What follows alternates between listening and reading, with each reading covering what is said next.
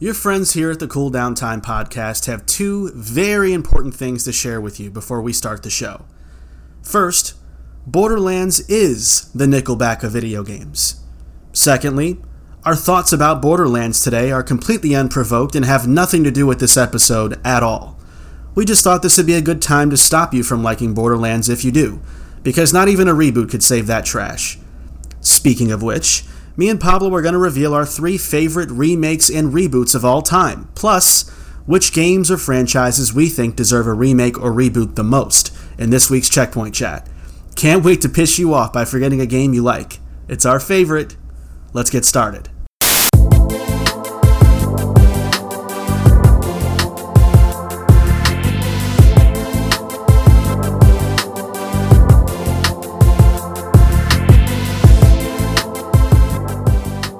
Welcome all to the 17th episode of the Cool Down Time podcast. I'm your remastered 4K from the head to toes and with some other major enhancements, if you know what I mean, co host Oh, Pablo. No. and with me today, as always, it's the other co host, none other than the remade from the skeleton of the previous release, that is Marco. Marco, what is up, brother? Look, man, grossed out. Uh, but but here, I didn't specify um, the enhancements, man. That that was on your mind. I was talking about my dick. Okay, all right, yeah, yeah. There's the nausea. There it is. Yep. There's the acid reflux. Yep, So it's here. So between us, it's safe to say we've played a bunch of video games, and some of those have come back via remakes, remasters, and so and today we're gonna give you three of our essential remakes or remasters of all time, and then delve into existing franchises that need to shut their mouths and reboot the whole entire thing because uh, they need it. Uh, of course, we got loadouts coming, booty juice aplenty, and uh, number four game of all time coming in our cooldown time countdown. But before we get into that, uh, let's not forget to follow us on the Cooldown Time Pod on Instagram and Twitter, and uh, follow us uh, on all those platforms, and also listen to our podcast on any platform that you choose. Give us a download, give us a stream, give us a listen. We will be there. Marco, let's go ahead Yes, and get right into it. Go ahead and lead the way. I want you to start off with our loadouts today. What do you got for us? Uh, first of all, happy Labor Day to all. I believe our episode will be dropping on uh, Labor Day, so uh, uh, congrats to all for for the Labor Day. Congrats for the labors. the laboring. exactly. Um, so uh, Very thought- loadouts. you thought man. about that for a long time. Very thoughtful. Very I, thoughtful. I, I had it ready. I ain't gonna lie. Um, so you know, I, I think both of us, uh, you know, ha- have some additional, um, you know, impressions and feedback as we played uh, more of Psychonauts 2 since the last episode. Um, and I think we're both kind of on, on two different ends of the spectrum, uh, from what I understand. So I, I have uh, admittedly dropped off of the game um, after a lot of um, mounting frustration with um, some of the gameplay elements, specifically uh, the platforming and the combat, which, as I mentioned in the last episode, does feel uh, a bit archaic. Um, and I, I've really just found that a lot of those issues, the more I played, just kind of continued to magnify for me.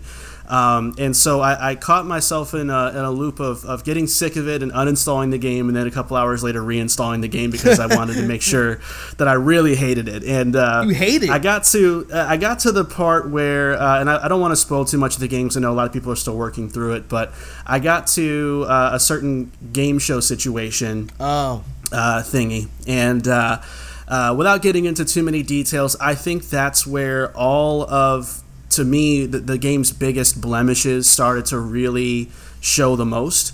Um, because you know, again, without giving too much away, uh, you're doing certain things within a certain time limit, um, it- and although they don't necessarily hold you to that and make you start over and over again, it's still a really frustrating um, couple of minutes because it's it's all of the the, the trickiest and kind of goofiest parts of the platforming all in this very condensed tight space of, of um, you know trying to get from one end of the space to the other to do what you have to do and I was like glitching through certain objects. Um, some of the things that I was trying to carry with me over to certain places were getting caught in geometry, so things were getting stuck. Um, and then you know I, I, just couldn't trust the platforming enough, and I kept kind of falling off or, or kind of um, teetering to places I wasn't trying to go, despite kind of you know moving precisely. And it just got to the point where I'm like, this this is not fun for me anymore. And and I think just coupling that with um, a lot of the same concerns that I had expressed last episode about the story, uh, but most more so, I think this time around, the fact that I just wasn't connecting with the charm of the game anymore, uh, and I wasn't really connecting with the humor that it was attempting either. So it, at a certain point, I think that it was starting to all become. Uh, more eye candy for me in terms of being curious to see what they come up with next than really enjoying the core gameplay experience that was presented to me. So I, um, I, you know, as much as I respect the game and I still think that it is a good game, it's just one of those games where um, I think if it doesn't already feel dated uh, to, to many of us, I think it's going to be one of those games that will start to feel dated soon. It, it kind of reminds me of like what Red Dead Redemption 2 felt like for some people, where a couple years later you go back to it, you're like, yeah, this isn't exactly as you know, as smooth as I remember it. It's a little bit more sluggish here. And I kind of feel like that could be the same thing that happens to some people.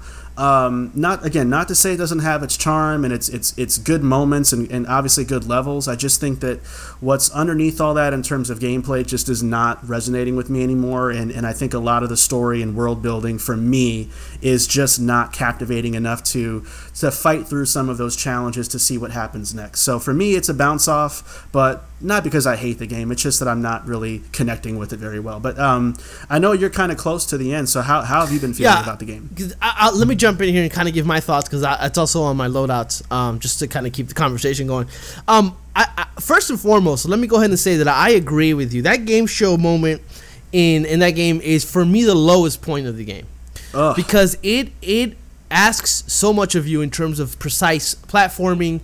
And I will say right here, um, I, I, don't think the platforming in Psychonauts 2 is precise. I, I think that no. there's there's a there's there's something about it. Um, there's some games that when you jump from platform per platform, when it's an open world like that, they give you some kind of indication as to where you're gonna land. Psychonauts yes. doesn't do that, and and so that's exactly right. There's yeah. a lot of moments even now, and I will say that I am enjoying this game so much. I am right at the end of it, and I can tell you right now that it's probably going to be, as of right now, my game of the year.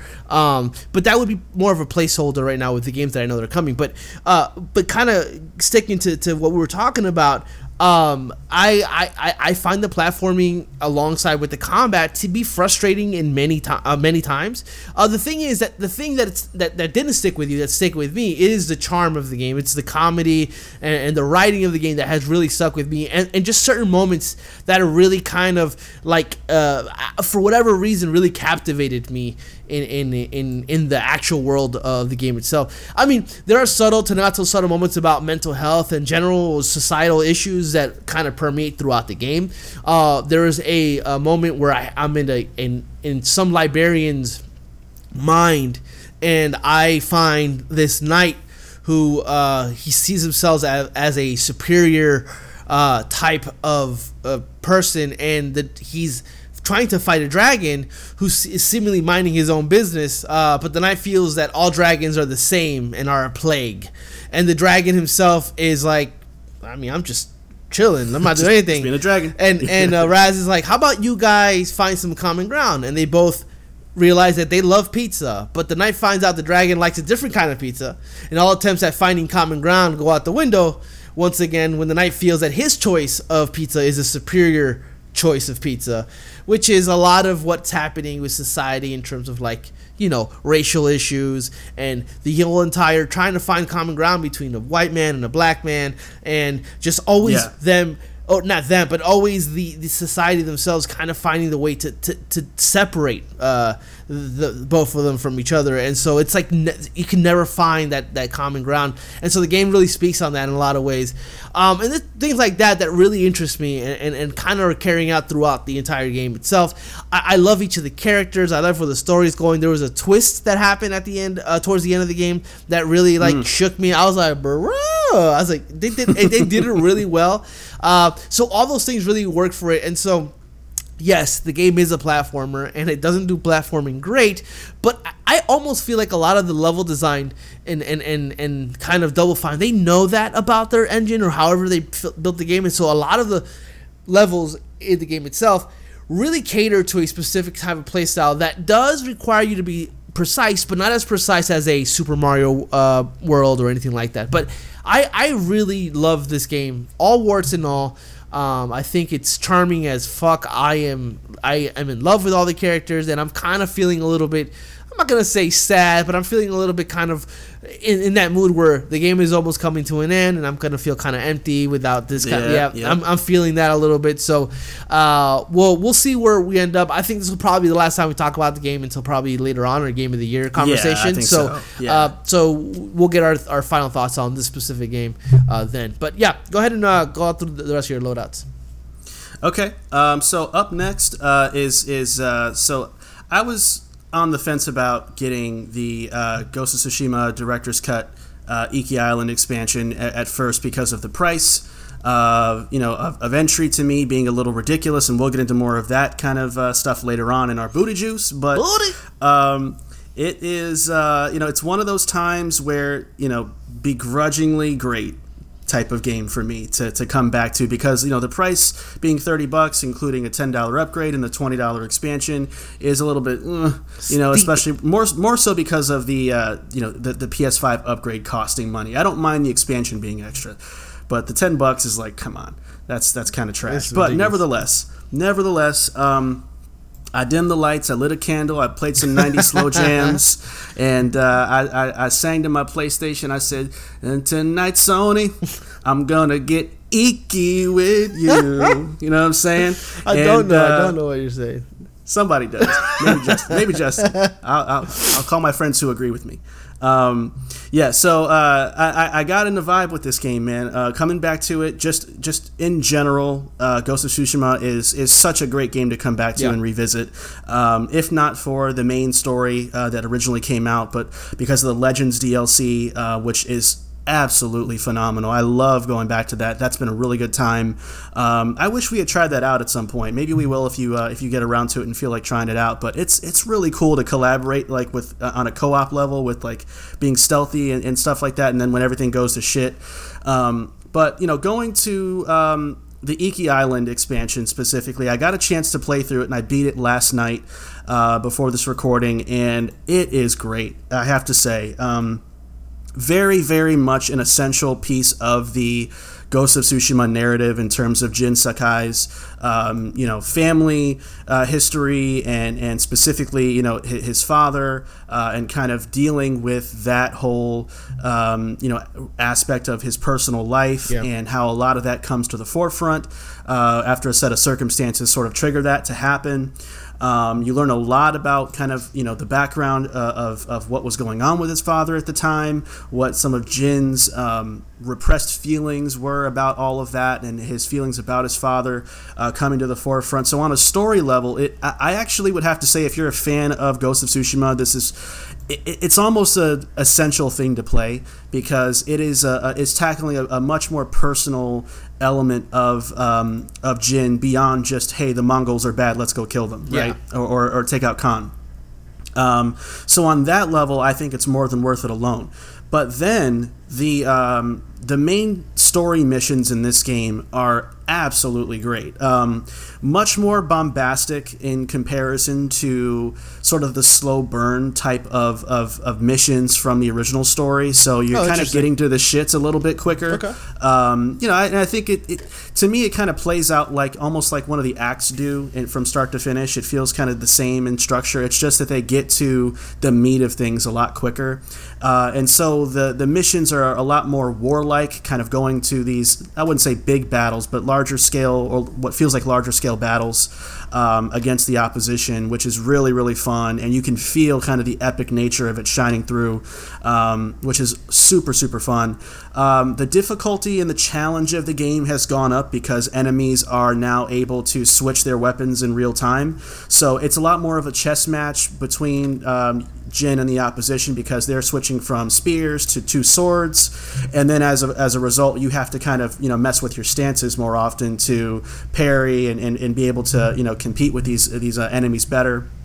Uh, there's new uh, shamans that are in the map that basically it, it, they're one of those types that kind of like boost um, all of the other enemies on the map until you take them out, and then they, you know everybody else kind of goes back to normal uh, levels, and you know it makes it easier. So you always want to kind of target them first, but they're also a pain in the ass. But the combat feels super super rewarding. It's probably the most fun I had with combat for, um, between this and the original story um, by far.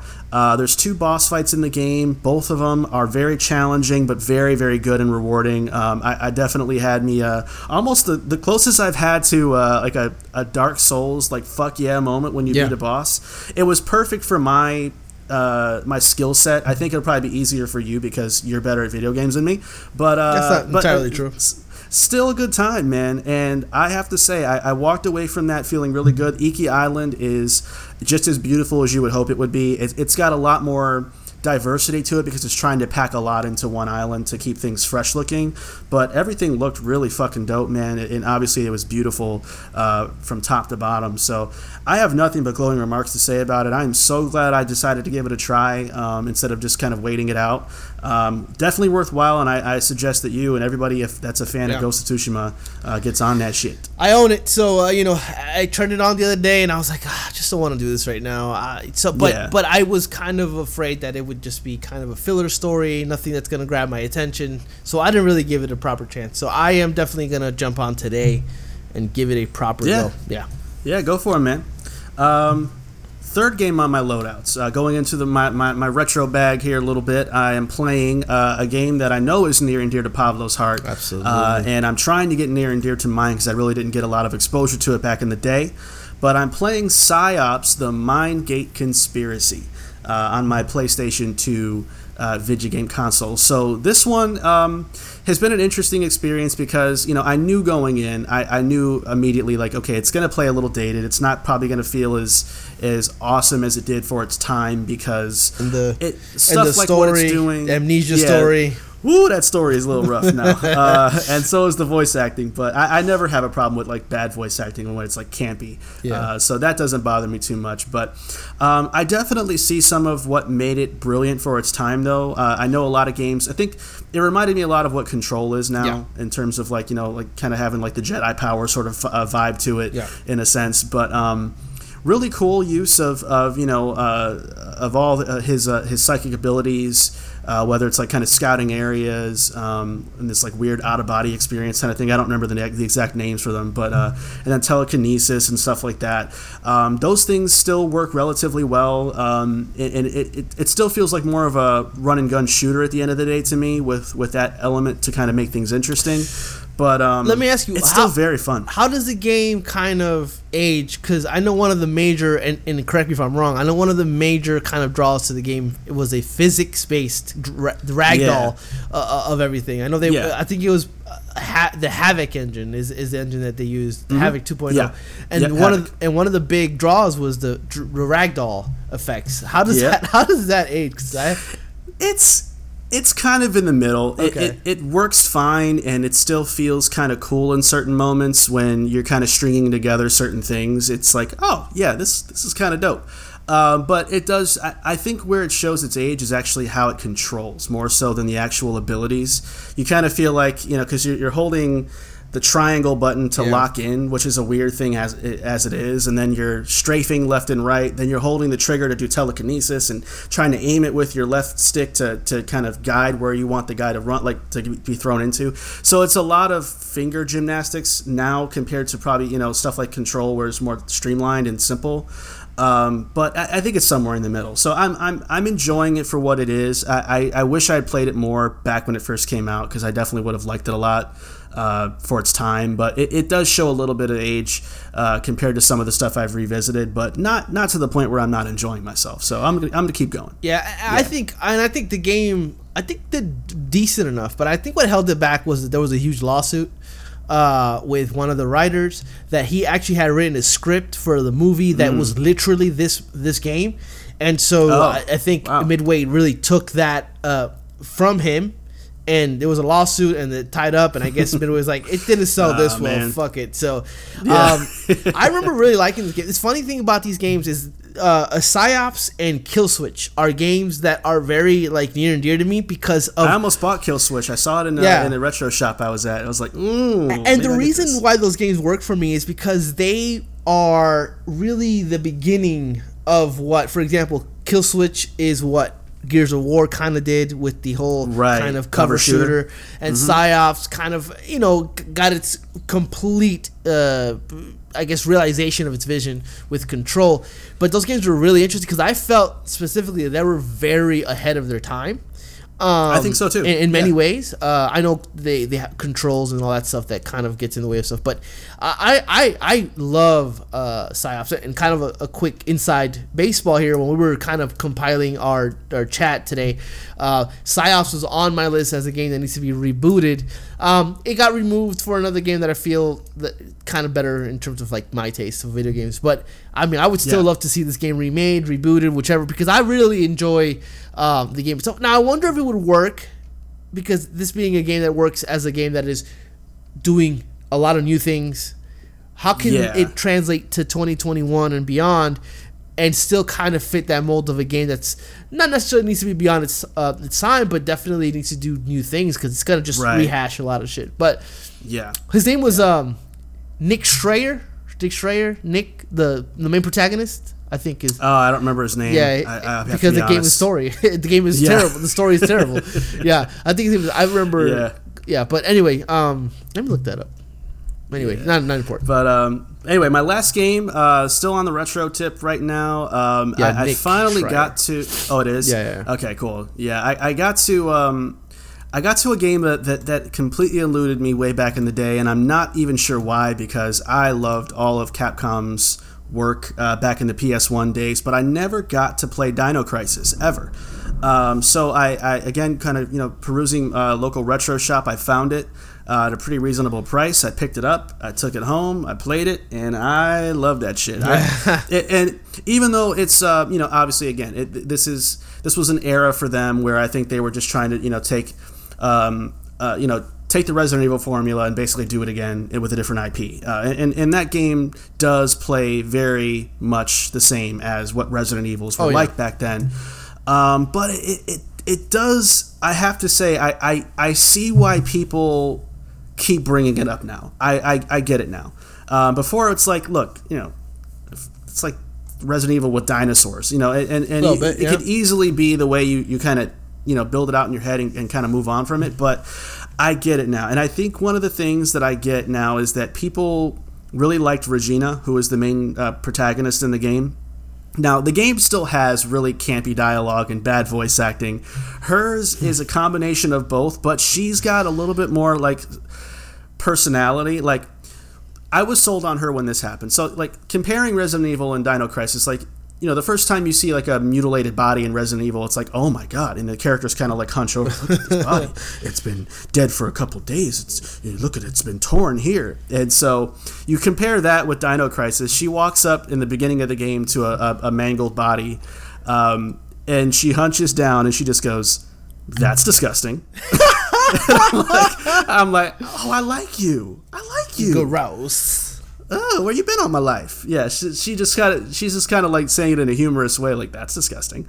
Um, and so I'm like, all right, I, I get it now. It's a little bit more self-aware. It's not trying to scare the shit out of you. Which It- is I mean, interesting it- since Shinji, it's fun. Shinji Mikami made this game, and he, right? I think so. yeah, I think he's behind I, it, which he's also Resident Evil guy. So I think, I think what it is is that you can only make dinosaurs so scary. Yeah. you know, like, uh, it, like it, it, I say that, and then I, and then a couple hours later, when I was playing it, it, it actually legitimate made me do a jump scare because there's a scene where a big ass Tyrannosaurus busts through glass on the Yeah. side of a building, and and he's you have to shoot at it, and I had no idea that was coming. It was almost like the dog busting through the glass moment of Resident Evil. So I I, I let out a little biatch scream. I ain't gonna lie. Um, I mean, I didn't I didn't go Michael Jackson you or were like, Jackson Five, well, but that's disgusting. that's a dinosaur. Um, Yeah, no, I, I, I think it's a lot of fun. Um, I'm surprisingly taken to it really well. I, I see that for its time, it was the first time they tried to do a game like this without pre-rendered backgrounds too. Yeah. So it kind of works for it and against it in a way because it looks a bit dated. Um, but it also has that that pixelated charm that I like from PS1 games too. So I, I like it, man. It's been a lot of fun, and I'm gonna keep at it. So Shinji Mikami um, doesn't get any credit really. I mean, because Res Dino yeah. Crisis, Resident Evil, Vanquish, and The Evil Within Oh, Vanquish. Yeah, a lot of people love Vanquish. Yeah, I, I, didn't really play a lot of that, but but that's I, what I am saying though. He's he's a, he's a great developer, and it's, it's it oh, doesn't yeah. there's not a lot of like uh, I don't know. I mean, Vanquish. I gotta play Vanquish again. I I like that game quite a bit. Yeah.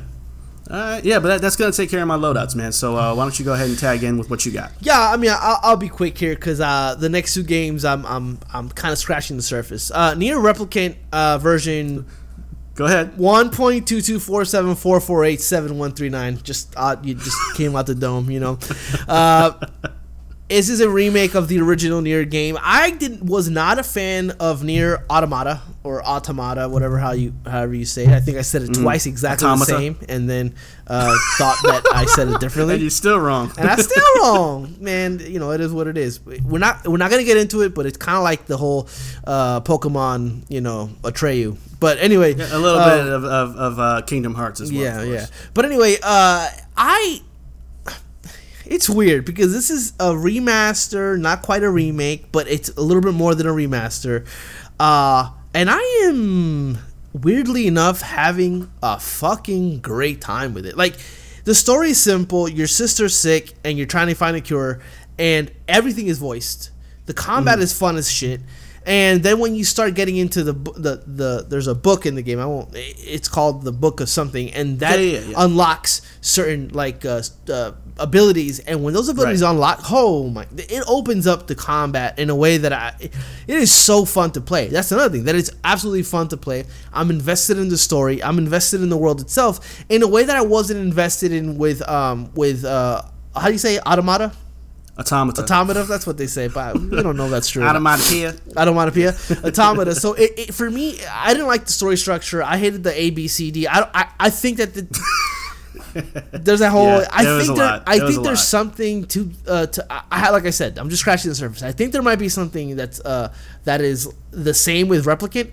But as of right now, the way that I'm playing the game itself, the story of it, and kind of seeing like a modern society that has crumbled, and you're living almost like in, in the olden days, but really it's a ruin of like you know of modern society and all that stuff. It is really just a, a awesome story I, I love the, hmm. the, the, little moments that when you get into um, buildings or to talk to people, it, it reverts into this 2D, 3D kind of thing where you're having these conversations with, with people.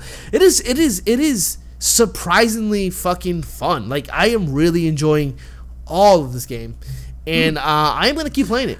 Uh, that's for sure. I'm curious about it now. Actually, now that you're saying that, because I, I I really did like um oh, NieR Automata. You so. did? Oh yeah. Oh dude, this would be up. I, I liked it. I, I finished all the scenarios. All oh my guy, this would so. be up your uh, up your alley because it reminds me of that game, kind of sands all the stuff that I didn't like, which is a lot of the the the the, the um the story aspects of it itself. I am I am into this game, dude. I am right. really into. I might have game. to go circle back to that at some point. I, I kind of wrote it off because I just figured, you know, it's not it's not an. It didn't sound like people were like in love with it when it came out. So I was like, okay, yeah. But if it's a good remake, then hey, I'm down. Since then, I've been I've been you know seeing old reviews and and well, old mm. reviews from earlier this year and people who actually are a fan of the series really enjoy this game. Um, hmm. Many people that have like games, the best favorite games of 2021 so far, have NieR Replicant on, on the list as well. Shit, uh, I gotta buy it. Yeah, it's it's a really it. it's a really good game. I, I and this is again coming from a guy that didn't like the uh, the the last iteration of the game itself. I am just having a great fucking time with it. I I love it. So uh, I'm gonna keep hmm. playing that. So that that's gonna be there.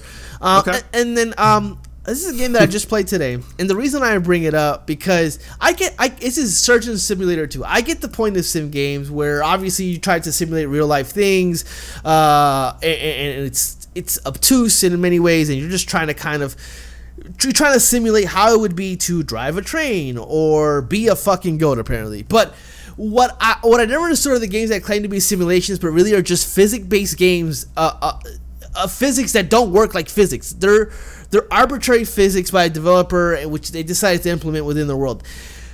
Surgeon Sim, the first Surgeon Simulator game that came out was straight to the point. You pick a patient and you start operating. This mm-hmm. game decided that it was a good idea to have a little moment where you have to walk through these buildings, open doors with all that bullshit physics, and before you even operate on a patient. I can't. I couldn't even fucking pick up a a a um an ID card off the table, which was right in front of me, because the physics it's they're so fucked up. Depth perception on the game is absolutely abhorrent. I don't even understand how bad this game can be. But the, here's here's the kicker. I spent almost eight minutes in a loading screen. Come on. In one loading no, screen. Didn't. No, you didn't. Yeah, I did. Oh yeah, I did. And I thought, okay, this isn't real. This isn't. There's something wrong. I go on Twitter. Froze. I go on Twitter, and everybody is wilding out about load times. These load times are fucking comedy. There's a load. You turn the game on, it loads. You, you go into a menu, it loads. You start the game, it loads. Uh, eight minutes in all of that shit. And I counted it because I turned off the game, went back in, and I timed it because people on Twitter were going nuts. And I thought, okay, maybe they're exaggerating. Eight minutes. Somebody said they were on there for 15 minutes. Excuse me? Listen, oh the only God. reason I bring up this game today is to tell you this game is on Game Pass, and it is one of the games I'll tell you do not try this fucking piece of shit game. It is it frustrated me. It hurt my wrist so much. Hurt your wrist? Yeah, because I'm trying to pick up a the ID card, man. It wouldn't pick up. It was ridiculous. This is a stupid fucking game. It's stupid. I hate it, and I don't want to play it no more. Oh wow, uh, this man's wrist hurt. It, it over a surgery game? It's one of the worst games I ever played. Oh my god! It's on All Game right. Pass. It's free. Don't try it. I like my arm, so I don't want to do that. Don't try it. That's I all I wanted to say. I just wanted to say it's trash. It's fucking one the worst game of 2021. Uh, and I think that Xbox, if they really respect themselves, they shouldn't promote this game anymore. Anybody who is self-respecting uh, video game fan should not boot up this game. If you do, you don't like video games. I'm gonna say that right now because you've already heard me. My warning. This is this a fucking. is practically your booty juice in a sense. This is booty juice simulator right now. that would be. I, I, mean, I would have more fun excavating an asshole for booty juice than playing Surgeon Simulator 2. I'll tell you that right now. I would rather dig into an ass. The amount of genitalia talk we've had on this episode so far. I'd rather dig into a whole asshole. okay. Is nasty. Um, That's it, Marco. I, am done with my loadouts. I, I kind of just wanted to talk about that and then kind of get that out there. It's kind of like a PSA, get people out there, warn them about the the, the issues and the problems with Surgeon Simulator. But let's get into our actual booty juice. If there's one thing we hate more than Horizon Forbidden West's PS4 to PS5 upgrade limitations, it's when Sony decides to completely change their mind about it after we recorded an entire booty juice segment about it. You gotta fucking love it. But it is what it is, and so thankfully, the good news is that everything that we said is a problem with this whole upgrade plan is now completely reversed. And not only do we have a better solution for Horizon Forbidden West, but more clarity on what to expect for the rest of the PS4 to PS5 upgrades to come, which is dope. A little late to the party, but still okay. Anyways, we're still going to leave in our thoughts about this whole topic, and we think it's still worth a listen because a lot of the points we made still are relevant, and we still do have concerns about what this means for Horizon Forbidden West as a game itself. So, listen to it anyway. It's still a good segment. We still make sense, and we were still right. Like usual. We have a shared booty juice here today. Uh, let's do that. I want you to start it off. Give give us the, the, the booty juice of episode 17. So for my booty juice, well, our booty juice, um, we have to talk about the uh, the recent news regarding the Horizon Forbidden West um, version debacle, and in particular, the fact that the standard edition of Horizon Forbidden West does not entitle you to a free PS4 to PS5 upgrade, which is is ridiculous on so many levels. But but basically, the the rundown is that uh, Sony basically revealed. Um, all the pre-purchase options for the game, and uh, what we learned is that if you want to have a, a PS4 to PS5 upgrade path, you have to buy one of their um, I, I, guess one of their standard editions, which is I think at seventy nine ninety nine or something like that. Um, but the, the biggest problem out of this is is to me the fact that um, this goes against a lot of things that we had heard yeah. Sony talk about.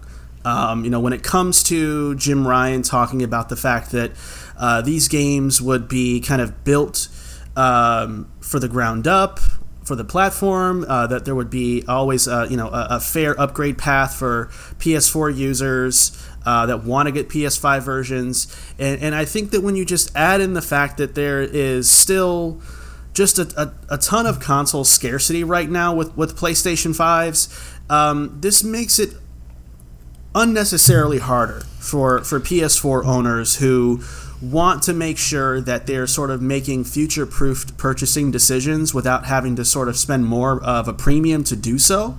Um, so it's just kind of ridiculous to me, and, and it's something that I really think is starting to piss me off about uh, Sony's overall seemingly anti consumer uh, strategy, if you will, kind of uh, that, that, we've noticed um, in, in, bits and pieces. But this is one of the more prominent points in time where um, it, it's just, to me, it's just flagrantly and objectively wrong to uh, to kind of paywall an upgrade path, especially when you have all these other games, whether it's Xbox through smart delivery or uh, even in some cases with multi-platform titles uh, from from um, you know other studios, yeah. Uh, providing free upgrades uh, what it's just showing is that there's a lack of a real consistent path and that they're treating things on a case by case level.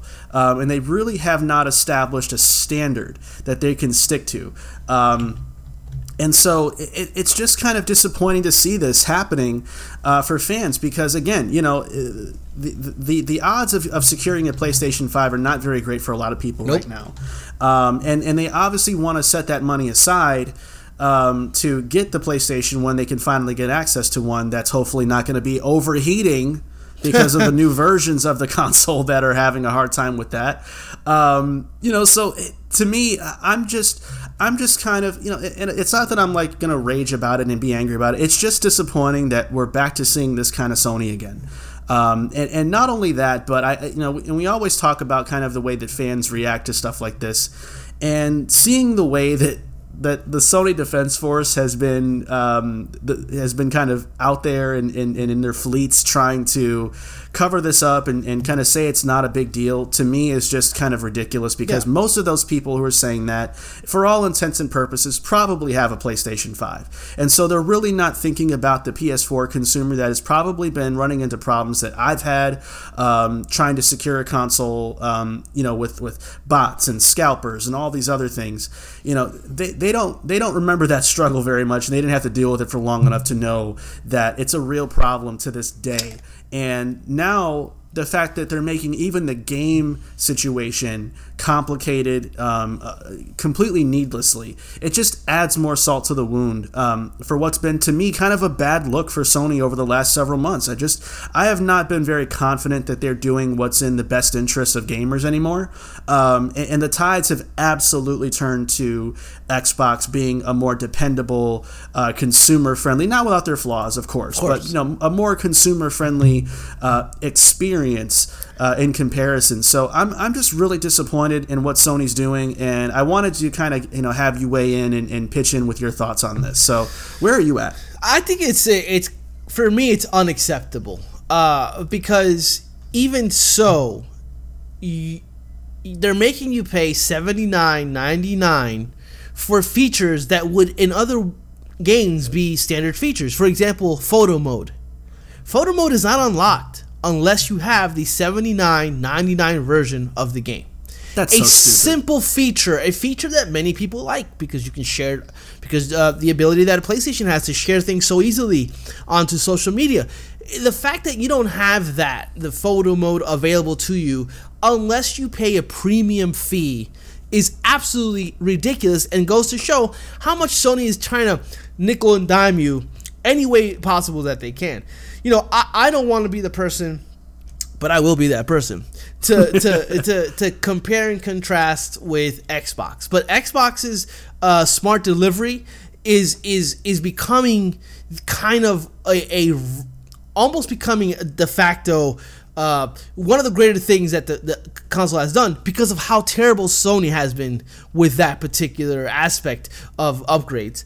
You know, uh, when you buy a game for Xbox, you are pretty confident in realizing that when you buy the one version, you're going to be able to play that on any, whether it be Xbox One or Xbox uh, Series X.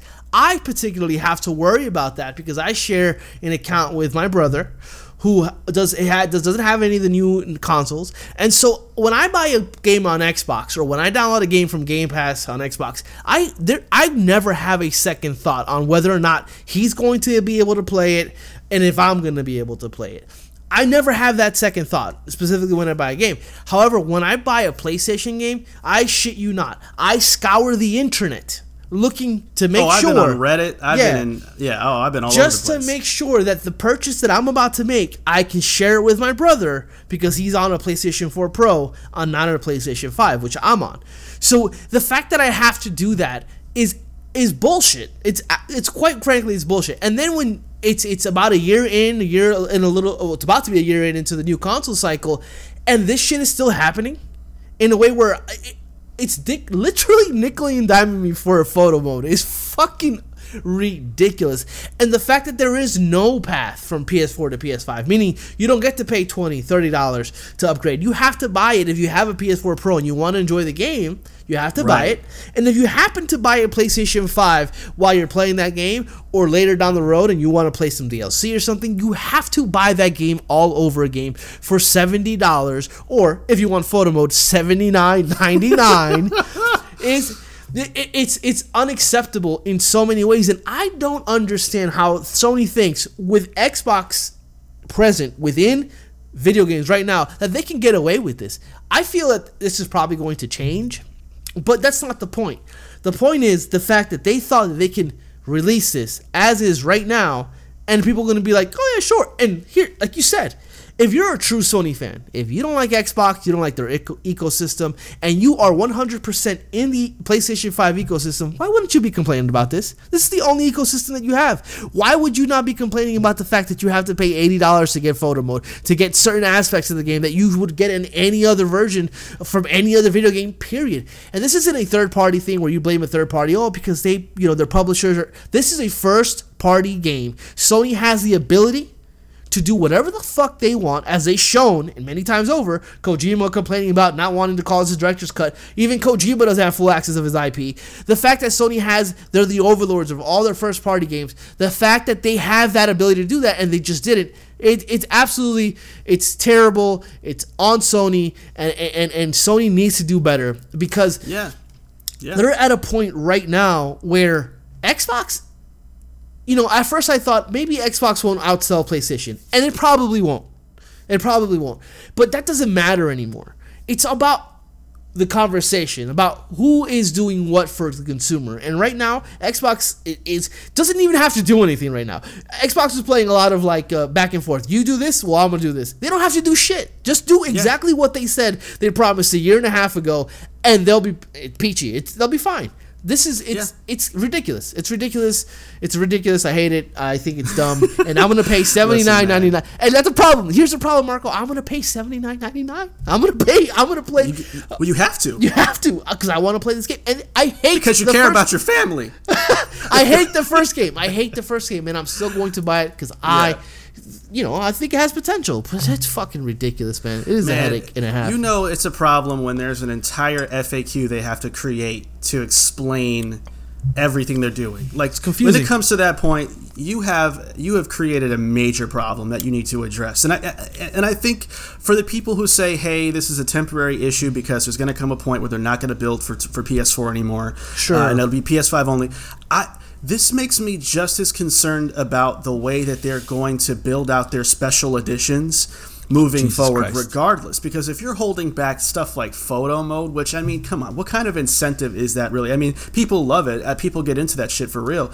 Um, but if you're going to do that now like wh- what's going to stop you down the road? And i think the other thing is it makes me a little bit weary about the game itself. Yeah. I'm, I'm a little worried about horizon now because why do you feel the need to do this? Yeah. What do you what are you worried about? Like the, to me, there feels like there's some type of some type of underlying insecurity about what's going on. Get all the money they can up front. It's some something's Yeah. off. Something's a little bit off, and so I, I don't know what and how and why just yet. But this type of thing gives me less faith because it doesn't feel like a confident move. Yeah. If that makes any sense, Yeah, it it doesn't does. feel like, You're hey, right. we know this is going to be great. We're we're not worried whether you get it on PS4, PS5. They are kind of almost suffocating this in a way where it Yeah. feels like there's something It's- up with what's what's going on. It simply feels like they are trying to get every single last dime up front because there's going to be some kind of backlash that might affect this game's sales down the road. And Yeah. so if I can get eighty dollars instead of seventy, and I can get people to buy it twice, if I can get this and that, then you know there, there could be an issue with the game. But even if the game is perfect, even if the game is a nine out of ten, a ten out of ten from some outlets, this doesn't make it better. This doesn't Right. make it better. I mean, I'm all. I, I understand. I'm not one of the type of people that would say that I'm upset that the games are seventy dollars. I mean, I am, but at the same time, games have been sixty dollars for so long. Development is so more more expensive. I understand the price increase. I'm gonna have to be more selective. Sure, that's not a problem. But don't make, don't force me to spend more money to play your fucking game because you decided you just want to go ahead and nickel and dime me. especially when it's so obviously free everywhere else. You know, Yeah. So and, and so obviously free within their own kind of you know world. The Horizon Zero Dawn 60 frame 4K free. God of War uh, upgrade yeah, free. sixty frames free. Yeah, Yep. you know, so it's like what what it, there, there's a weird dichotomy in, be, in between the the kind of thought process behind this. It's like you're making me pay for uh for um um Jesus, I'm blanking out. You're making me pay for uh Ghost of Tsushima to yeah, upgrade yeah. that. You're making Yeah. me pay for Death Stranding. But you didn't make me pay for God of War. You're not making me pay uh, for even you know uh, the uh, Horizon Zero Dawn upgrade. You're not making me pay for those. But it's it's so it's such Yeah. a weird kind of like it doesn't it's not consistent, and that's you know a problem. else? You know what else too? It, it, it also makes you know, and, and for those of you who kind of follow No Man's Sky, I follow just to see what they're up to. They they're they're kind of killing it right now. Like I, Yeah. I don't I'm not a big fan of No Man's Sky. No matter how many updates they do, I always go back install it, and I'm like that. Still not for me. But um. But the, the amount of free content and updates that they dump into that, the game is almost entirely different than when it was when it oh, first yeah. started. And so you have even examples like that where, okay, best case scenario, you're comparing what No Man's Sky has done completely free since day one. Yeah. Compared to these other companies, which, you know, they'll give you haptic feedback, and I like that stuff, but they'll they'll charge you a premium for that stuff. Yeah, like yeah. so it, it's just there's a really really strong lack of consistency across the board in the industry about how to how to handle this stuff. And i so it makes me appreciate microsoft's efforts that much more because at least they're keeping the goalpost in one place. And it's not like like sony where it's this way with one game it's that way with another. And and we're just kind of playing along with you know what whatever serves them the best in terms of demand you know? So uh booty juice to the T. Yeah. booty juice to the team, man. We'll So- see. Uh, we'll see next week what uh, Sony does because they announced their um, they have State a of thing. play. Yeah, the state, State of of play. So we'll see exactly what happens uh, there if they address any of this, um, which would be interesting to see if they do that. But yeah. yeah. Uh, so uh, I guess we're it's time to move on right into our checkpoint chat here. Let's uh, do it. Marco, give us a rundown. What exactly is all this about? I know we give a little bit up front, but let's give. Yeah. Let, us get let's give the people some context. So you know, I think when we were, um, you know, talking about the Dead Space reboot. Um, and we actually got a chance to see some very early build footage of that Yep. too, not too long ago, which looked promising for sure. Uh, it, it just kind of made me and Pablo think about uh, remakes and reboots and, and kind of thinking back on some of the best ones that we've seen done and what makes them so great in terms of like the degree of difficulty with bringing with refreshing an entire IP or you know what makes a good remake good. Uh, so you know we, we wanted to start thinking about that stuff and then that got us to thinking about you know if we could magic wand uh, the industry, what three franchises or games would we want to pick to either reboot or remake and why? So that's kind of what we're going to be doing in uh, our, our checkpoint chat for this episode. So we're going to kick things off with talking about our three um, favorite remakes or reboots of all time. Uh, th- those are going to be in no particular order. Uh, then we're going to shift gears for the second portion of it and go through uh, each of our three games or franchises that we would rather either remake or reboot and kind of talk about why and what we want to uh, see change or get updated um, depending on uh, our choices. So, um, that being said, um, Pablo, why don't we just kind of round robin this thing? Yeah, uh, and, like and I'll. I'll start with you uh, with your um, your first pick for your one of your favorites of all the times. What do you got? Yeah, I, I, I'm going with a. Uh, I guess this is a reboot. We would call this. We, This we is a call reboot for sure. Yeah, God of War 2018. 2018. 2018 God of War. This is the quintessential example of rebooting a franchise without forgetting why it exists or, or kind of the history of it. Because the the sequel to all the God of Wars uh, is is it is just that it is a sequel, but it is a reboot because it's recontextualizing Kratos and it symbolizes growth within the gaming industry uh, in a way that I, I, I always found very interesting. Kratos for me has always been kind of unlikable and kind of a shitheel, and that's on purpose. You know, he's kind of like I hate everybody. You know, revenge and let's have a threesome. Yeah, I mean that's kind of like that's kind Yeah. of like Kratos uh, in the original three. Uh, that's kind of him in a nutshell. With with God of War coming out, he has a son. He, it, it just feels like the grown-up version of God of War. And Cory Barlog, which is the director of the game itself, was involved with the earlier games, and and, and just kind of. And kind of just this game itself, just kind of not only the growth of the character, symbolizing growth within the industry, but also the growth of the character as the character in the video game itself is is fantastic to see. He's a more somber person. He found love. Um, you know, he he has a child now, and he's not the raging fucking psychopath that he was before. He's now a, a person who has decided to leave that life behind and lead a life, a more normal life. And Yeah. uh, but obviously because this is the video game, we need to bring him back into the action. And you could have easily just brought him back and being this raging psychopath. But again, he's not that. He's very much trying to uh, almost teach. It's a very interesting. It's a sweet game because he's showing his son like it's growing throughout the game itself. He's showing his son what life is and, and kind of the, the, the troubles of life and how how he how he's managing to kind of sway his son away from being a piece of shit. Because in that game, his son does become a teenager real quick and he becomes Oof. really shitty or really fast.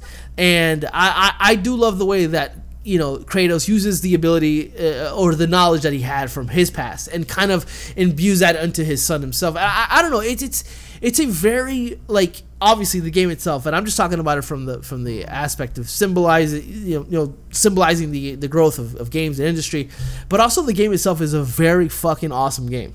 It is Yeah. a it is well made. The combat is great. The story is awesome. The acting is it. The voice acting is tremendous. All of the game itself is really good, and it, it leads up to what's coming up now with Thor, uh, uh, with God of War Ragnarok.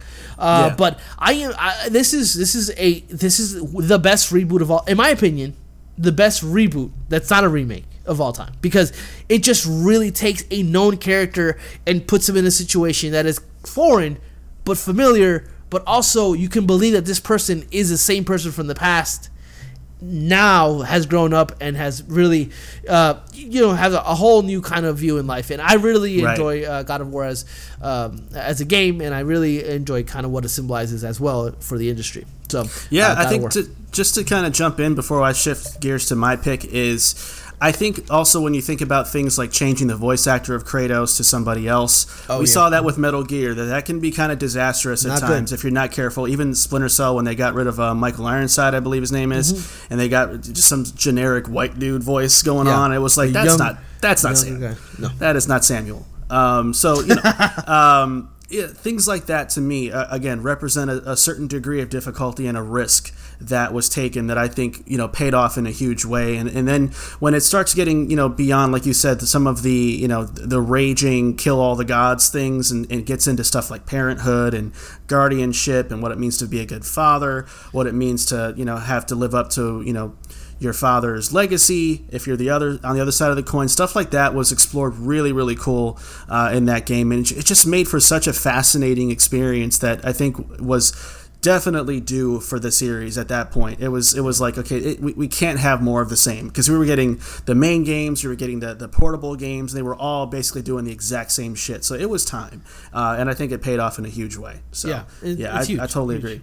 Yeah. All right. So um, my pick as one of my three favorite remakes reboots of all time. This is one of my remake picks, and it is Resident Evil, uh, the remake that came out uh, originally on the Nintendo GameCube in I believe 2002. Um, so I, I Hold on, hold on, Whoa, hold on, whoa, hold whoa, on. What's up? See, this is this is uh you're talking about the remake of Resident Evil that came out on GameCube. Yes. I, I'm over here thinking you did Resident Evil 2, No. the remake that came out two years ago. No, no, no, no, no. It's great, but I think Okay, let- no, no, let- no, let- that's fine. That's fine. I agree with you. Yeah, yeah. Let, let me get into why. Um, Yeah, yeah, because I, I think, you know, without getting too exhaustive about what makes Resident Evil iconic and amazing and all the things, um, you know, Resident Evil 1 was an absolute game changer for the industry and it introduced horror in a way that, um, you know, just made a whole path for survival horror and, and horror in general um, in, in the industry. So, it's a tough game to bring up to speed um, period because you had at that point you had you know more games in the market that are trying to be resident evil like in, in fashion but no one was really beating the real thing um, and so at that point in time, you know, Resident Evil was kind of in a, in, in a weird space because it was just on the cusp of becoming what would be the, the Resident Evil 4 era, um, you know, on the GameCube. And but but it needed that one last glance back uh, at what was um, to, to, to remind people of why Resident Evil was and, and is and always will be the shit. And so I remember when I first saw the debut trailer of this, I lost my mind. I have never watched a trailer so much. It was almost. If it wasn't for Gears of War's Mad World trailer being so amazing, this would have been one of the, the, the trailers I would have chosen because the first time you saw the new mansion in the game and you, you hear the lightning crack and the, the lightning flash uh, in, in the room, uh, you know, and all the, the, the, the, the locations you remember from the ri- original game, it was like, oh my god, this is incredible looking. Even though it was pre-rendered, it was still like, this is this is beautiful. This is amazing. Um, the way that it also added some new quality of life things into the game too, besides just the looks, um, it, it, it added Crimson Heads to the game, which were the zombies that. Um, it's basically a dynamic where you can kill a zombie and they'll quote unquote die, but they'll still be in that room. And at some point, if you don't set that zombie on fire, they will get back up and they will turn into a super aggro version of themselves that Yeah. will just literally run after you. And and so you you wanted to t- you know take care of those ones as much as you possibly could, but you had to sort of pick and choose because you didn't always have enough gasoline to, to, to wipe them all out. So you had to kind of decide, I'm never going in that room again, so I'll let that one just you know come back on his own i'm never going to be in that room versus places you're like hallways and stuff you know you're going to be going Yeah. through again so stuff like that was awesome man and then um, you know I, I just think that overall it it also changed some of those like jump scare moments the dog scene in particular uh, instead of doing what the original game did where like the the glass would break and the dogs would come pouring through um, it, it fucked with you a little bit. Like it would Yeah. make the glass crack the first time you went in the hallway. It would I crack remember. again, and then they'd finally burst through, and you'd still be fucking scared. You're like, oh, I knew this was coming, and it still fucking got me. So stuff like that, and the updated visuals to me were just spot on. It kept the spirit of the series um, in that particular game intact. It added some new stuff to keep it fresh and interesting. Um, and it served up a, a you know a, a great new look and feel for what would become Resident Evil Zero, which I actually liked a lot. Uh, that doesn't get enough love uh, before they shifted gears to Resident Evil Four. So I, man, that that game to me is incredible, and I cannot wait to go back to the original version of the remake again. The, the HD versions that are out now on the new consoles. Every game that had pre-rendered backgrounds back in the day that gets remastered, they never look quite right because the, the character models are updated, but then they look at the kind of like not blending in with the pre-rendered backgrounds well enough. Um, so I, I don't like going back to the HD versions too often, but um, still an awesome, memorable moment as a huge fan of Resident Evil and, and one of the best uh, pure remakes that I've ever seen, uh, hands down. So I I was completely just in the the whole time, just I, I thought you were talking about RE2, and I didn't add it in mine because I thought that's what you were talking about. So I went ahead and I pulled an audible, and I I it's Resident my uh my uh number two best remake reboot ever made was or remake was Resident Evil 2 remake. Um, I I love Resident Evil 2 remake. I you know I played Resident Evil 2 maybe a little bit, not a lot. Uh, so I don't really have the ki- the, the same kind of history with Resident Evil like you do. Yeah. Uh, but Resident Evil 2 felt like a modern game, but yet I f- it's very vividly still kind of I remember playing Resident Evil 2 on PlayStation 2, and I felt that same kind of.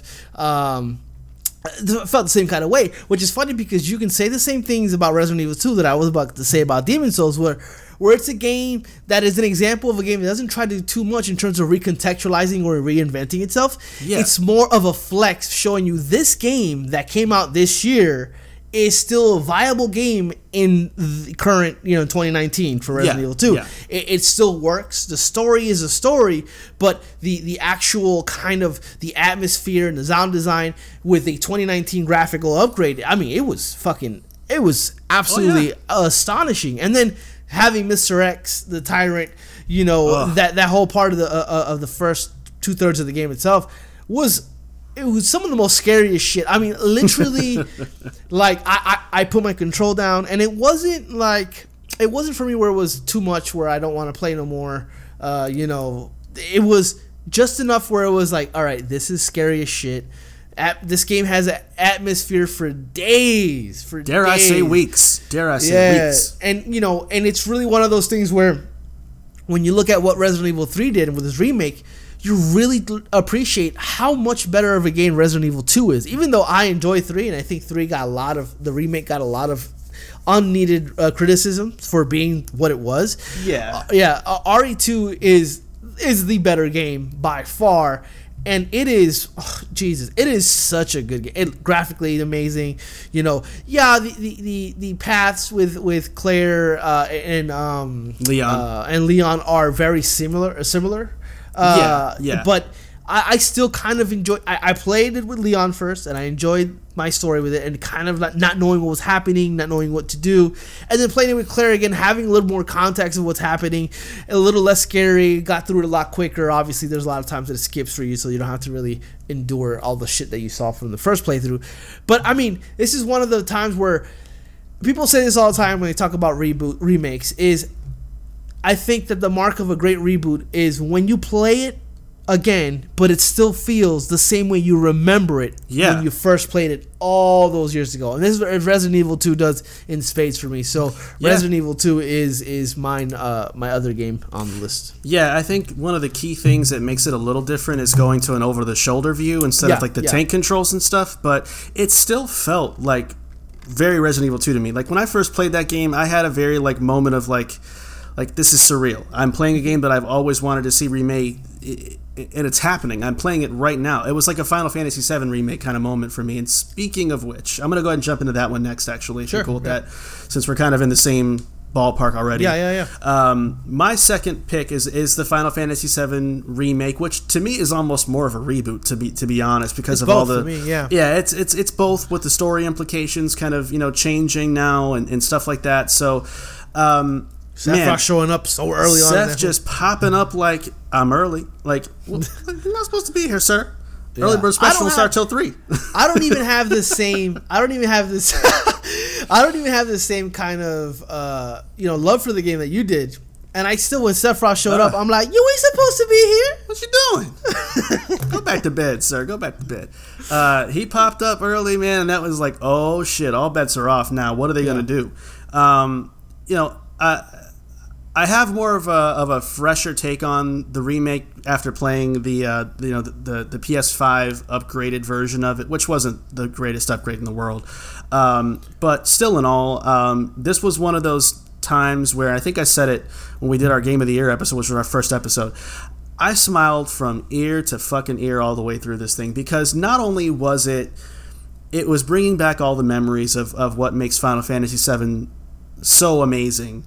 But it was doing so in a way that was keeping me on my toes with some of the new wrinkles it was throwing in, and then the gameplay, which was to me like the combat was absolutely incredible. Um, felt really good. It was a it was a huge risk to take moving away from the turn-based stuff to something more action focused, but they managed to pull it off in a way where it still felt familiar. And to your point earlier, it still felt familiar, but it's but it also felt new. Yeah. Um, and I think they just struck an amazing balance of, of of all of those different levers. And again, with the risk of fucking this up being so great, and a lot of the stuff coming into this game coming out where it was like, oh, we're not going to get the full game. It's going to be in chapters. What's that going to play out like? Yeah, very. I was very worried about that. Oh man, I, I I think I told you one point. I'll just wait until all the games in this thing are out, and I'll just play them all together. And I that lasted about ten minutes before I went and got my uh, my, my PlayStation Four to, to but play. they weren't. but that's the thing about it. They weren't clear as to what exactly they were doing with this. You know. Yeah, yeah, And I, now we know thing. why. But now Yeah. we know why. Yeah, so now all the dots are connected, and I see the vision, and I'm like, oh, okay, this is this is just uh, i- incredible stuff. I I think a fair argument can be made that it's probably maybe arguably the best of the best in terms Yeah, of remake yeah. reboot I- type I of things. For me, it is 100. percent Yeah, I mean, I, I still go back and forth because I think your your pick for God of War is a fuck fucking compelling argument, man. That's that's such a compelling argument. So it, it's a toss up to me, um, but what an incredible game. Well, what for? Because I have Final Fantasy also on my list. Uh, Yeah, and, yeah. and I think uh, I, I think what what makes it stand out a little bit more above God of War is the fact that it's also a remake. Yeah. Um, and so it still manages. It has a uphill road uh, or uphill uh, uphill to climb because of the simple fact that it's a, a, a very familiar, very popular, very uh, you know beloved game, and to remake it, one you have to still make it feel like it's Resident Evil Seven. I mean, sorry, Final Fantasy Seven. Excuse, I just had just had a headache. That's, a, that's a stroke right there. That's what that No, was. yeah, because I was looking at Resident Evil right here. Um, you still have to make it feel like Final Fantasy VII, but also you have to make it feel new. But also, it's a re, it's a it's a reboot of a franchise, and it takes a story in a way that it wasn't originally told. So there's a lot of complexities, a lot of things in the mix of the game itself, and they pull it the fuck off, which Yeah. is which is mind blowing. Because well, if you would have told me before this game comes out, hey, this is going to be a remake. It's also going to be a reboot. We're also going to go ahead and change the story, and the ending is going to be pretty much different. It's going to set up really weird scenarios for the uh, for the sequels, and you'd be like, I'd be yeah, this is going to be this is going to be garbage. I'd be tight, gonna be garbage. Nope.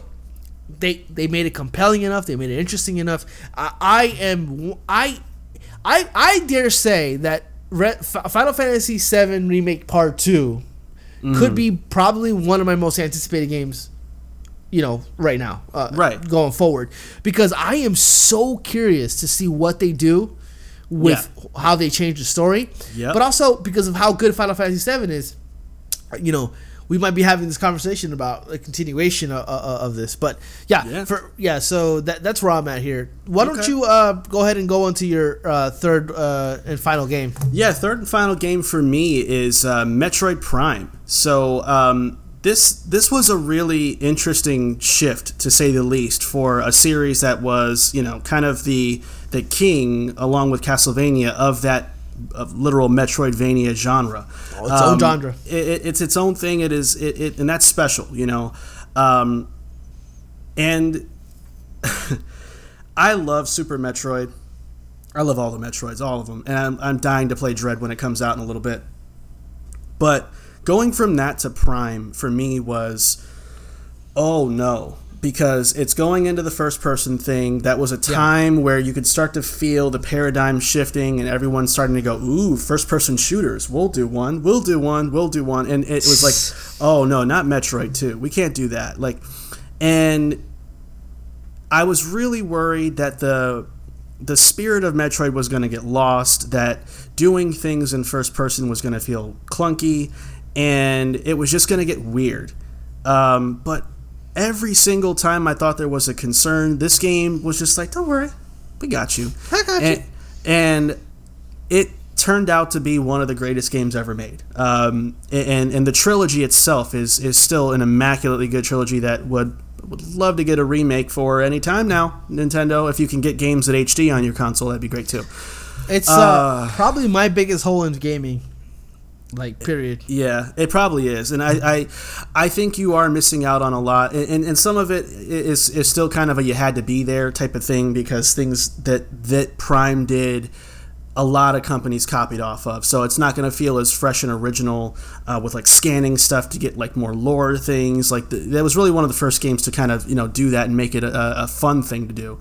Um, but you know things like you know kind of going into the ball and, and going through like all the you know the tunnel Yeah. stuff in, in that in that form for Samus was amazing. The shooting felt good. Uh, the the you know the combat felt amazing. The the atmosphere was was just as great. The music was was perfect.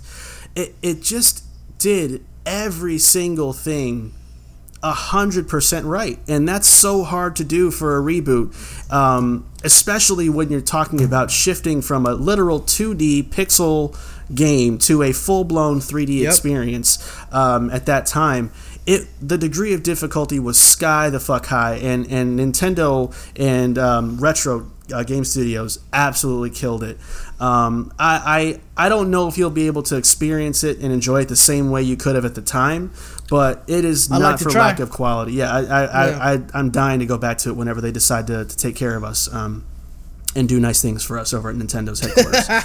but uh, it, it's just a it's it's a prime example of uh, how, how to do uh, how to do a reboot right. You know Don't what talk I'm to me for the rest of the episode. Okay. I No, don't want, uh, I don't want to do that. I don't wanna Um, do that. yeah, yeah. So No, that's, that's my the- that's my third pick.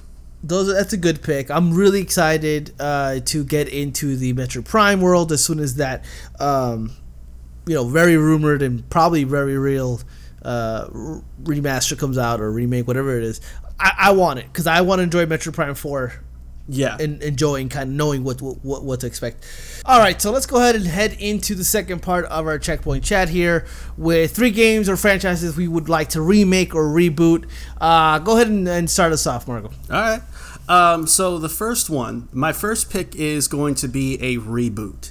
Uh, and this is for a game that on a previous episode of the pod we uh, we were picking franchises to kill, and this one was was getting them bullets, uh, and it got a lot of them. Assassin's Creed is um, the pick that I'm choosing for a full blown reboot.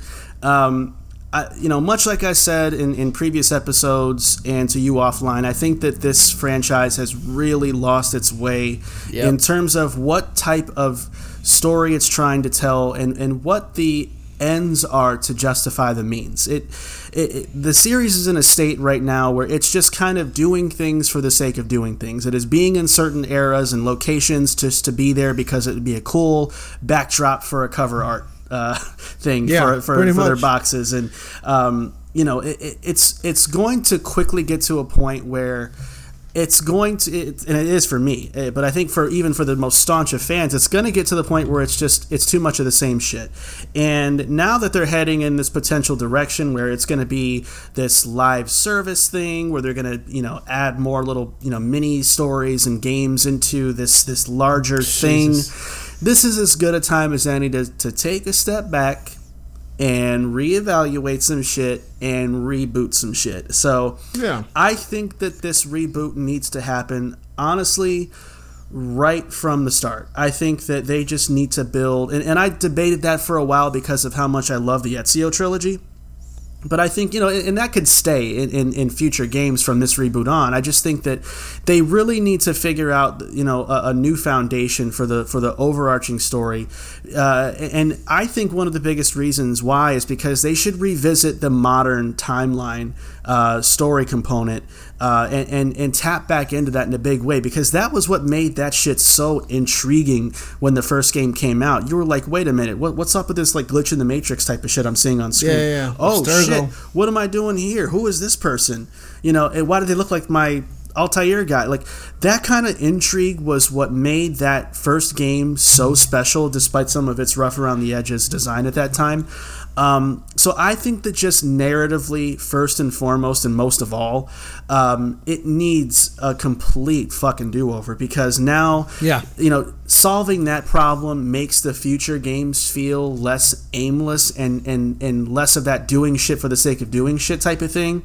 And it really focuses the series again and, and, and creates something that's more concise, that's easier to follow. And it's not a case of every game is a totally different protagonist with a totally different, and here's some loose ties to like Abstergo and Templar stuff. You know, like it.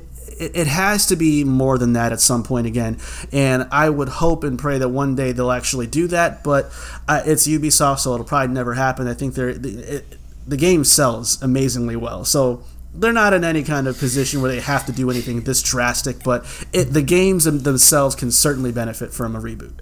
Yeah, I mean, I think what this suffers the most is the story of the game. Yeah, It's- yeah, that's what I'm saying. Its yeah. approach is so listless. It's it, there's nothing about it that really even resembles anything even close to even what three did. You know, Yeah. let alone what um what the uh, one and, and and two did, and it- it's so weird because you know when Origins came out, I love Origins, but when Origins came out.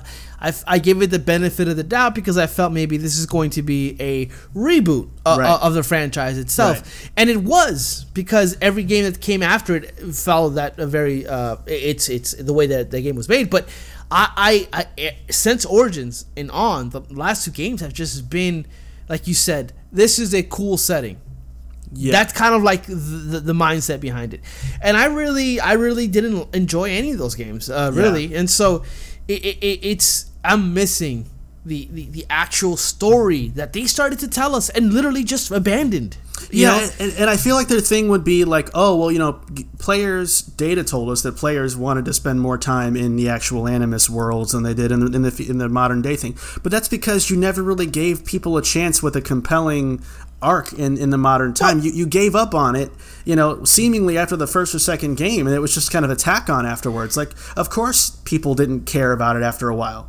when when the original Assassin's Creed came out, the weakest part of that game was the playing in the modern world. Right. But but the story, the intrigue, like you said, that was dope.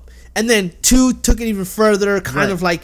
But then three abandoned it. Three really, I mean, he didn't abandon it, but three really took a shit on it. It tried Right, to right, right. completely end Desmond's story like outright, and it just destroyed everything that it was building. And so, for uh, yeah, uh, and then and then you know Black Flag, which is is probably gameplay for gameplay the best uh, Assassin's Creed game, but it's barely an Assassin's Creed game. Yeah. It- yeah, you know it's. it- I I compare Black Flag to maybe a Metal Gear Solid Five, where yeah, it bears the name of Metal Gear, it bears the name of Assassin's Creed, but it is not very Metal Gear. It's not very Assassin's Creed because it is there's not many mentions of Templars, the a boat. assassins. Yeah, the assassins thing, all that comes in at the very end, and it's that's the worst part of that story, honestly. Yeah. Um. So yeah, I 100% agree with you. Uh, I would love to see a reboot of that franchise. So I, I'm going a different direction here. Uh, Okay. my mine is SWAT four. Um, Excuse if you me? look, yeah. So if you look 4. at my, if you look at my 100, uh, I have an 100 top 10 games of all time. It's constantly shifting, uh, but SWAT four always is around my 12th or 11th game of all time. SWAT 4 is is a gem by Irrational Games, which is weird. The, the people who made BioShock. It's a tactical shooter very closely resembling Rainbow Six, and it is probably inspired by the original Rainbow Six game itself. But it's an absolute blast to play. And while Rainbow Six Vegas scratched that itch for a very long time, single player games like that don't exist anymore. With Rainbow Six going into wild new directions, uh, it is it, this would be the best moment to bring back SWAT 4 and, and and I love that game, the original game, so much that I feel that it should be a reboot instead of a uh, a remake instead of a reboot of the franchise because I want to see all those levels again. I want to see all those scenarios play out again. I, I think SWAT 4 is a very underappreciated gem that really gets lost in the shuffle of you know very compared to Rainbow Six and all that. But I, for me, SWAT 4 is is a game I would love to see again with modern technology uh, and not it having to do anything with. I don't want it to go in the, the way of Rainbow Six. I don't want it to be online in terms of like the Rainbow Six Siege is, even though I love Siege. Uh, I want it to be what it was, what it always was a tactical puzzle shooter that you really had to kind of observe the scenario, pick out your loadouts, pick out your team. It, it, was a very it's a it's almost like an RPG, like a scenario type RPG, like a tactical RPG, even though it's real time. Uh, but I I love SWAT four, and it is for me uh, a gem that really doesn't get talked about enough. It doesn't get talked about enough to me because I never heard of this game before. yeah, I mean, look. So obviously, it's the fourth. It's part four uh, of the SWAT franchise. If you look at the at the uh, well, at it's the, a it's a PC only game too, right? Yes, it's a P- never That's came out why. on any. Yeah, never came out on anything else. Um, and it's funny because you look at SWAT three, which it's close to four. Uh, it's a very good game, but four really took it to the next level. I mean, you have everything you see in Rainbow Six, the snake cam under the door, and and and and, and freeing hostages. Hmm. It is it is a blast. It is a scenario. It always changes as well. It's always changing. Like when you play it, it the the bad guys are in different locations. The hostages are in different locations. And when you look at Siege, uh, one of the reasons I was kind of like pumped for Siege when it got announced because it re- reminded me of SWAT 4 so much, mm-hmm. but it, it, it, turned out to be something different. Um, but yeah, SWAT 4, I would love to see a SWAT 4 remake. Uh, it is. It is a very underrated game. I mean, hmm. it, it really just gets lost in that shuffle. So a SWAT 4 remake would be fucking fantastic. Please make this happen. It'll never happen. Please yeah. make it happen. All right. Well, uh, yeah, it, you, you kind of put me on game there. I didn't know that thing even existed. So cool. I, your laptop can run it, and I guarantee it that you will enjoy that game. I, I guarantee it's so good. It's so good. All right, I might, I yeah. might, I might take a look at it. All right, uh, so go, um, good old uh, GOG. It's on GOG. It's usually like eight bucks, seven bucks. It's super. Oh, cheap. that's not bad at all. Okay, yeah, yeah, yeah. I'm gonna take a look at that. All right, so um, my next pick for a remake or reboot is the Onimusha series, which I would give a full blown uh, reboot to. I think that this is a perfect yeah. time for Capcom to dig this back out of the grave again and create what is essentially, and I hate to simplify it in this kind of way, but to make their own Ghost of Tsushima.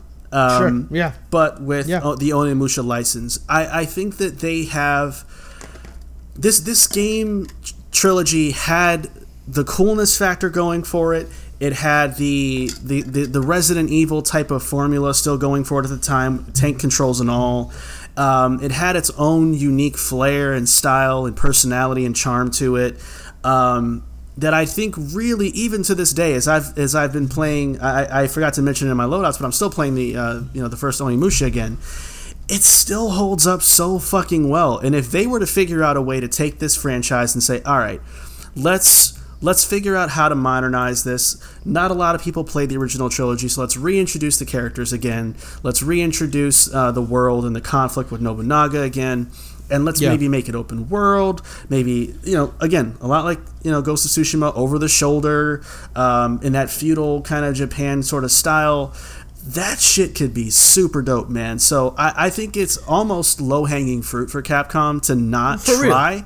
because you, you you can't you can't be Capcom and looking at Ghost of Tsushima not only being a bestseller and, and reviewed so well, but then you know being able to get this expansion content and it it's also good and say we can't at least match that with something yeah. on our side. So it, to me, it's an easy win for them. I I still give them like a 25% chance they might actually try this again I, someday. I think so too. I think so too. Cuz it's just it's too much of a win and I think that they do need to kind of not lean as heavily into Resident Evil moving forward for their catalog. They need that that extra thing besides just con, you know hoping for, you know, this this Resident Evil remake and then new Resident Evil kind of back-to-back strategy to to continue thriving this would be a perfect opportunity for them to do it. So um, Onimusha is my pick. Reboot it. I, I would say be careful what you wish for because it could be closer to Sekiro than than um I would think they wouldn't do that, but at the same time they haven't at least they haven't tried a Souls like before, have they? I don't think I don't think so. But then again, I don't know because everything people claim they're making the Souls like when it's not. Uh, yeah, know, so that, yeah. that happens. I, I think for what the game is and, and kind of the demons and, and the, the world that it's in, Yeah, but also that, that kind of fantastical aspect to it, it would lend itself better to be a a, a, a, a Sekiro type game because that's exactly what Sekiro kind of is. I I personally think that it would be really dope to see a happy medium, to see a a uh, Ghost of Tsushima Sekiro kind of mashup where it, it's a little bit of both because I think I, I love From Software games and I am in the minority when I say this. I think Sekiro's a little bit too hard for my taste. I, I, I there's just something about it that specifically just doesn't really click for me like uh, like Dark Souls or Bloodborne or anything like that. But anyway, I, I would like to see a game regardless whether Yeah. it be closer to Ghost, whether it be closer to Sekiro. I'm just being greedy at this point and taking that shit away from my brother with Marco, but uh, I, you know that, that's kind of where I'm at with that. But that's a great pick, man. I, I, I'm I'm a huge fan of Onimusha. Like it's that's that's a great. Uh, Oh man, they, they hold up so nicely too. They're just they're, they're Yeah. fine wine, man. So just And like reboot you- it. Reboot it. and like you said, they already did a remaster uh, very recently, so they have to be thinking about it at the very least. yeah, You know. Yeah. So uh, my other, I have my other game here, and I think you're a fan of, of, the, of these games as well. Uh, Sly Cooper and the Thievius Raccoonus remaking that game to then serve as a reboot for the rest of, of the franchise itself. Uh, I, I, I've said this before. I think this game was ahead of its time. Uh, while in many ways it's still a Sony mascot platformer, it diverges from that mascot uh, brethren in more ways than one because it, it, it actually has a very uh, specific focus on stealth. Uh, and it's actually very. Uh, it, it- and the, the stealth and the platform, the equation of it's all it's, it's a legitimate, legitimate kind of uh, new. Correct me if I'm wrong. What game can you compare to this that is a, a platformer but also a, a, a, a kind of stealth type of, of game? Because I can't really think of any game that really um, that really is like this. Maybe No, I mean I don't think anything directly. I, I think that the, there was a season, of time with platformers where every every one of them was platforming plus something. Like Yeah. like I remember like games like Blinx the Time Sweeper had like the Right. the vacuum thing going on, or the you Yeah, know yeah, yeah. there's always some little this plus platforming thing that happened for a while there. So, I, but I don't think there's anything directly like this that I've seen, unless I'm forgetting Yeah. something. Uh, Yeah, me too. But I think when we look at games that just came out, like uh, Ratchet and Clank um, and the, the PS5 exclusive that just came out, there's not much there. There's platforming aspects. You have a gun and you shoot. I- I it's a very it's it's a very basic approach to video game making, at least for me. With Sly Cooper, there's more to it. There's so much more to it. And on top of that, they're 100 always been 100% committed to their vision, the music, the Noiresque, the the Noiresque kind of structure of the story, the comic book uh, kind of like uh, art approach to it. They're very committed to their to their uh, to their vision and always have been. And also, I think for me, when you compare it to other mascot Sony mascot platformers, their characters are all memorable. They're voiced well. They're written well. They're very interesting within the, the context of that world itself. So I, I I don't understand, and I'm kind of confused uh, why Sly Cooper is basically the bottom of the barrel when it comes to what Sony sees as important mascot platformers because Yeah. uh, because Ratchet and Clank gets so much love and and I I don't get it. I mean, I don't I don't think it's partic- I don't think that it's particularly interesting. I don't think the characters are particularly interesting. I think that the new game is amazing it's, a, and it's an accomplishment to look at, but story wise, gameplay wise, it's fine. Um, it's not Sly Cooper. It's not. It it doesn't even come close. And I want to see the game this game get the same treatment that Ratchet and Clank gets, but I really think that it would benefit from uh, kind of remaking Thievius Raccoonus and then going from there and, and moving on and, and, and kind of getting the love that the other platform uh, platformer uh, mascots get because Sly Cooper is is my favorite Sony platformer. It's a cool ass character, man. That's a cool that's it. motherfucker. And that's it. And it's a cool fucking. It's a cool ass character. It's a cool fucking game, and it's just.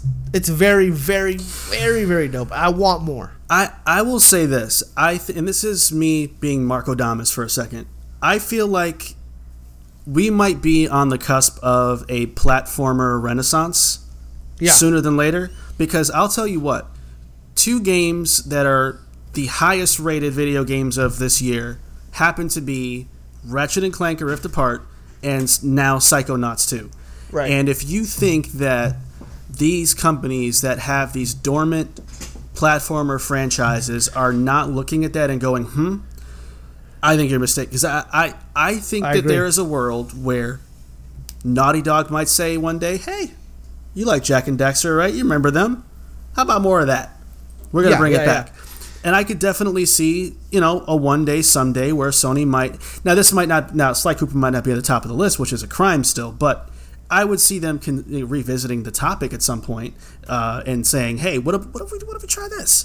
Um, so I think it's possible, depending on how the industry always likes to copy what's what's working and what's successful, that there might be a revisiting of some dormant platformers to say, "What what if we try to bring this back too? What would happen? How would that go over? So on and so forth." So we'll And- see. And, and even that, you know, is a cause for concern for me because I know that if they're gonna make another mascot platformer, it's gonna be Jak and Daxter before it's Sly Cooper. yeah, And yeah. I have to say this, and I want this on public record. I think Jak and Daxter is garbage. and I know, and I know, Ooh. and I know that, and I know because Marco loves Jak and Daxter. I, I, I even more than like, even more than, uh, even more, even more than than uh, than Ratchet and Clank. I think Jak and Daxter is just ho hum and its approach. Oh, I, no. nothing, nothing about that game really is is is ever called my attention. I just but I just choked on my own hatred for you. yeah, but I mean, I mean, it's so obvious that you th- think the same since you didn't pick it as in one of the games that need to be rebooted. It was I- I- it was an honorable mention. Oh my Man, god! listen, you can talk bad about that kind of shit. If if if you swapped out the word Jak and Daxter from Malta, I would have let all that shit you said go perfectly normal. I wouldn't have interrupted you at all. But this motherfucker. Okay. No, no, I, See, yeah, I'm kidding. I'm kidding. I, Jak and Daxter. I, I, I never fan of Jak and Daxter. I, I, I don't have enough experience with Jak and Daxter to actually call it garbage. I this just wanted is to. how I just friendships wanted, end. This is how they end. This is how it happens. Right here. Oh no, my god. but let me ask you a okay, question. Let me ask you a question. Yeah. Do me a favor. Rank Sly Cooper, uh, Jak and Daxter, and um, Ratchet? and, uh, Ratchet Clank. Wh- wh- What's your one, two, and three? Uh, one, two, and three. I would say Ratchet one. Um, Wait, wait, wait. You Ratchet Clank your favorite? uh, yeah, Okay. All right. Yeah. I, was just, I, was- I was just curious. yeah. Jak, the Jack series would be second, and Sly would be third. You garbage, bro. Which, listen, You ain't even played the new PS5 game. because I went You for it ain't to play. be cheaper. no, PS5. I will say, my dislike of Psychonauts 2 has made me more curious to play Ratchet and Clank, so that I can sit here and be toxic and say that Ratchet and Clank and Rift Apart is a better game in a future I episode. would like you. I would like you to play uh, that game because I want to talk about it in our game of the year as a, the most disappointing game of the year. See what I'm saying, man? This is Possibly. this is how friendships Possibly. end. Okay, so where do we Yeah. leave off in in this in this hateful? I think. Okay, I think I it's think- my turn now. Yeah. Yeah. Shut up. Shut up with the mouth. So, my the mouth. third and final pick uh, is going to be uh, simply a remake. Uh, and it is going to be for Star Wars Knights of the Old Republic. Um, easily one of my favorite games of all time. Uh, hands down, one of the greatest stories ever told in a video game, whether you're a Star Wars fan or not, which even at the time I wasn't. Um, and and uh, we'll definitely be talking more about that game in a future episode uh, coming up in our cooldown countdown as a result. Um, so I, I say all that to say most of what is in the current game that came out all those years ago still translates well today, especially in terms of narrative. The characters are unforgettable. The plot twists are still amazing to this day and, and hardly ever matched. Um, just just astoundingly good stuff. Maybe Um, 2. I'm sorry, what was the that? twist. Maybe Psychonauts 2. with the yeah. I'm just kidding. not, I'm kidding. Not kidding. hearing this interference, static sounds in my ear right now.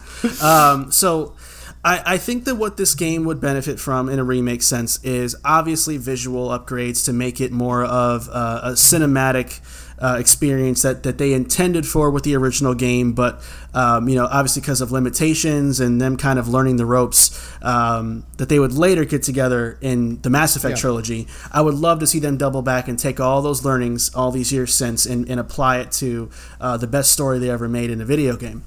Um, you know, so there's that. And I think you know little things about the gameplay could use some touching up to. Um, some of the you know the level the, the world design the level design of that game uh, is is a little bit dated by today's standards. So that could use a facelift. And then i would say that lastly um, the combat stuff I think would really benefit from something that was that's almost Final Fantasy VII remake like in that it's yeah. more action based and not this this it, you know that game was like kind of a hybrid of, of looking like it was pure action based because the animations kept flowing um, but it really wasn't it was more like a turn based type of thing in a sense I would love to see something more action focused like Resident Evil 7 remake for this and it I think benefit. it'd be super dope it would benefit yeah yeah so uh, there wouldn't be as much to tinker with but just that new coat of paint and some quality of life stuff would make this game's remake incredible to me. So, so I have a question about that. Um, when we look at Final Fantasy VII remake, so you wouldn't want uh, Star Wars: Knights of the Republic to take that approach because my issue with with the remake of that game, uh, other than it not no issue at all because it'd be fucking amazing, mm-hmm. is the twist. We know it. Um, would it would it would it benefit the game itself to do something different? To even play with our expectations and our kind of what we think is going to happen, and kind of give us that double whammy on the back end. We're like, yeah, this is about oh shit, something else happens. Mm-hmm. Uh, kind of like with Final Fantasy VII remake, where kind of is is is a remake by name, but a reboot really by its kind of uh, you know mm-hmm. the content.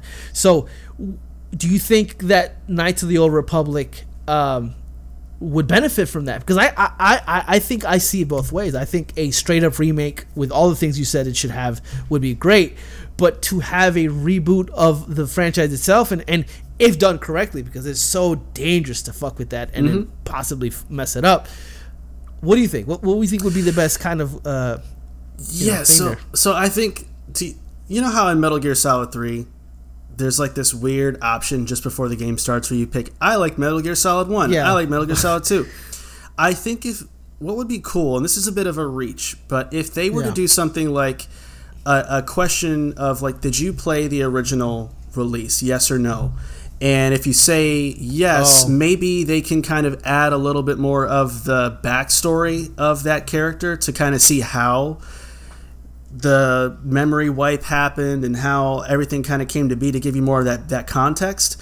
Like and kind of put that at the front of the game as like a prologue um, and not try to surprise you again, even though you knew it was coming, versus uh, an option where if it's your first time, the game will kind of flow as it was originally constructed, and you can have that wow moment as a first time player. So maybe they could do something clever like that, and it's it, it, you know ideally would be a Bioware creation, so maybe they can come up with something even cooler of an idea than that to to figure out a way to to make it still interesting for you know returning players and cool for newcomers that like Star Wars that didn't get a chance uh, with the first yeah. game. So I don't know. I'm, sure there's some clever workaround to it, but I do agree that the twist part of that game would be kind of a challenging thing. I don't think they should diminish it or take it away or re, or repurpose it somehow. Because I still think that it's a, it's a central part of what would become that latter chapter of the game. So it, it has to happen the way it happens. Um, but how they'd want to handle the shock value I think it'd be interesting to see to your point, but who knows? Yeah, and just for context, uh, if you pick I like Metal Gear Solid One, your stamina lasts longer. If you pick I like Metal Gear Solid Two, you get the Raiden mask. If you pick Metal Gear Solid Three, something with the theater mode or something. From well, you actually you get all of like the basic camouflage. Uh, okay. Camouflages. Okay. Like when you get your backpack. Your backpack. Yeah. oh, get your backpack, Nick. I got that yeah. one. I got that one. All right. Uh, but um, yeah, got, yeah, that, that I like that a lot. Uh, I I'm still on the fence. I don't know what I would like. I but I regardless, I want to see this game remade. Um, so my last game in terms of remake would be. I still don't understand. I still don't know what I want. Do I want? Uh, was that was that face? No, go, keep going, keep going, keep going. So I don't know if I want a remake of Star Fox or Starlink Battle for Atlas. I knew I was gonna get away with that that one. all right, all right. go ahead, go ahead, go ahead, man. Go ahead. Just to, I told Marco that the best Star Fox game in a long time was Starlink uh, on the Switch because it had Star Fox on it. I was wrong. Please don't judge me for my mistakes. Keep going. Keep going. Keep going. Anyway, I don't know if I want. He Star said Fox Starlink Battle for Atlas is better than Star Fox. Keep going. Go ahead. No, I didn't say that. I never said that. I would never say that. no, no. but I don't know if I want it to be a remake or a reboot. Um, Okay. Because I, I don't want uh, Star Fox 64 is a game of its time, and I love it so much. But I'm not specifically, you know, I, I I'm not under any kind of notion thinking that the game itself is a great game, really, in the context of all video games. But I, I, when you look at the last time we saw Star Fox properly was with the SNES um, Classic Edition, where we actually got to see Star Fox 2, a game that tried many things and succeeded in absolutely none of them. Um, it's you know, it's a, it's it, I would think take those games, take those ideas, uh, the idea of an open world, the idea of ship combat, and also on foot combat, and different and tank combat. Take all those ideas and bring it forth to the new generation of video games. Uh, the only holdback would be can Nintendo, like you mentioned earlier, can you all get into the new? Like, can the Switch be like part? The Switch Two can it be a next gen console? Yeah. for once. But anyway, uh, kind of uh, hinging on that, I would like to see a Star Fox remake or reboot that completely takes the series. All, all the ideas that Star Fox 2 had and kind of brings them into into into light. Like I want to see that, like I said, open world, ship combat, all that stuff, on foot combat.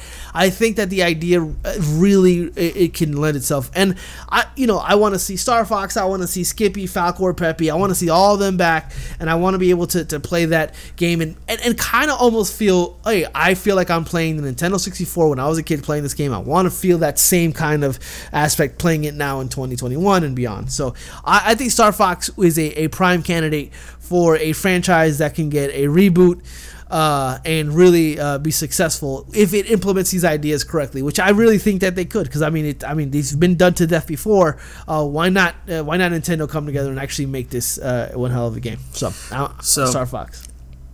Can can I piss you off a little bit? Yeah.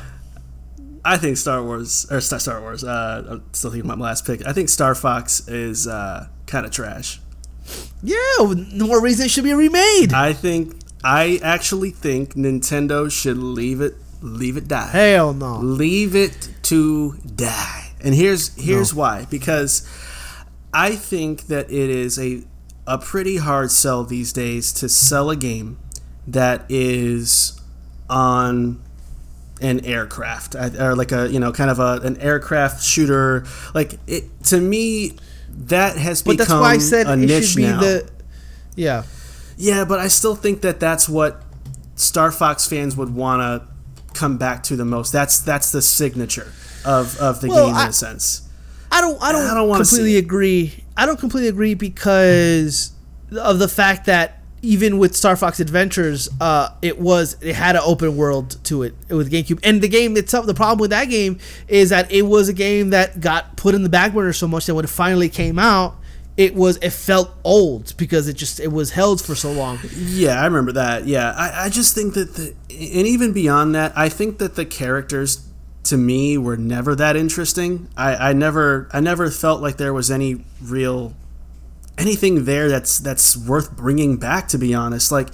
I, you know, maybe give them another shot to be more interesting, but I, I feel like they were just kind of there to be this this character that's kind of talking to you while you're out there being Fox mean- McCloud, and it's like I mean, I, I yeah, but at the same time, you gotta look at the time when that game came out. I mean, Slippy's a toad, Falco's a falcon, and Peppy's a hare. I mean, it's there's not really much interesting in in in, in that aspect. And really, when you're kind of telling a story through kind of text boxes in the bottom with the Nintendo 64 version of the game, uh, and then you know you still get that there's a, there's still a pretty good story there with Andross and Star Fox and Seth McCloud, all that stuff. There's a lot of stuff there, uh, but it is very much a, a, a- game of its time. That's why I feel like giving it the opportunity to, to be a game now, it would be a challenge for sure. But what I'm saying is if, if they succeed in all the things that they want to succeed with the franchise itself, and that open worldness of the game, and, and, the fact that you can get into ship and, and, and use that, or or even approach certain scenarios in different ways. You know, I can get into ship, or I can get in a tank, or I can go on foot mm-hmm. and kind of uh, attack the, the, the the objective in any way that I want.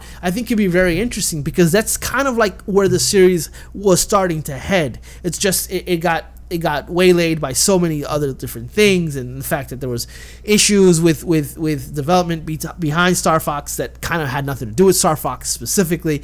So yeah, there's yeah. a lot of stuff there. So I I, right. I I say Star Fox not because not because it is is a franchise that is it is near and dear to me for sure, but not because I have any disillusions thinking that the that the franchise is a great franchise or has products that really resonate even today.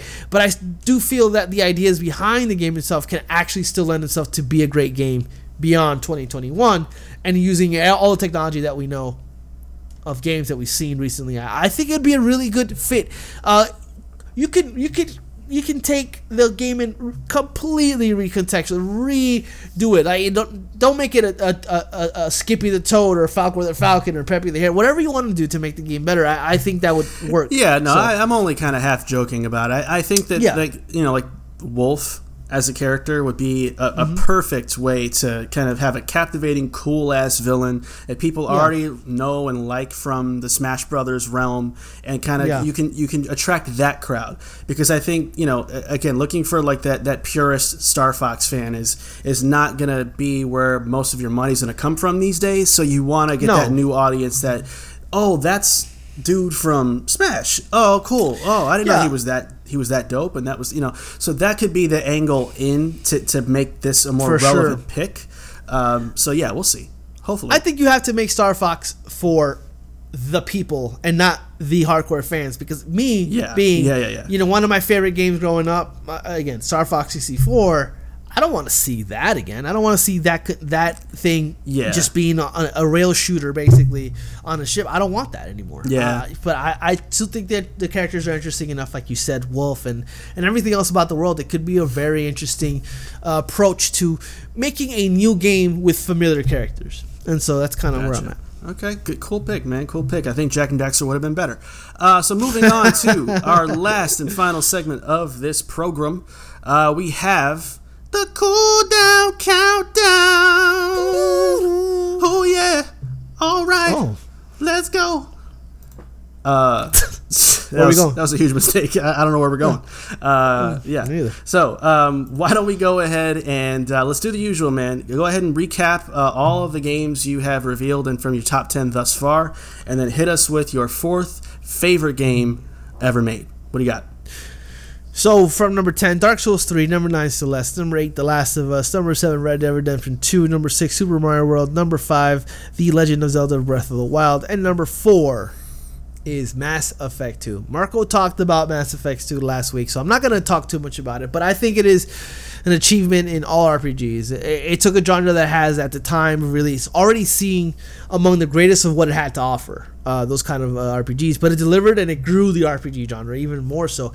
It, it set a bar that to this day still has not been reached, in my opinion because there's many games that tried it, many games that want to be it, uh, and there are many games that are going to come out that are still going to try to emulate what Mass Effect has done, and they're not going to succeed. I mean, uh, whatever uh, when they developed this game, whatever kind of ideas they, everything hit from characters to story, everything was just absolutely expertly crafted and created and made. And it is it is for me uh, one of the defining experiences in my gaming history.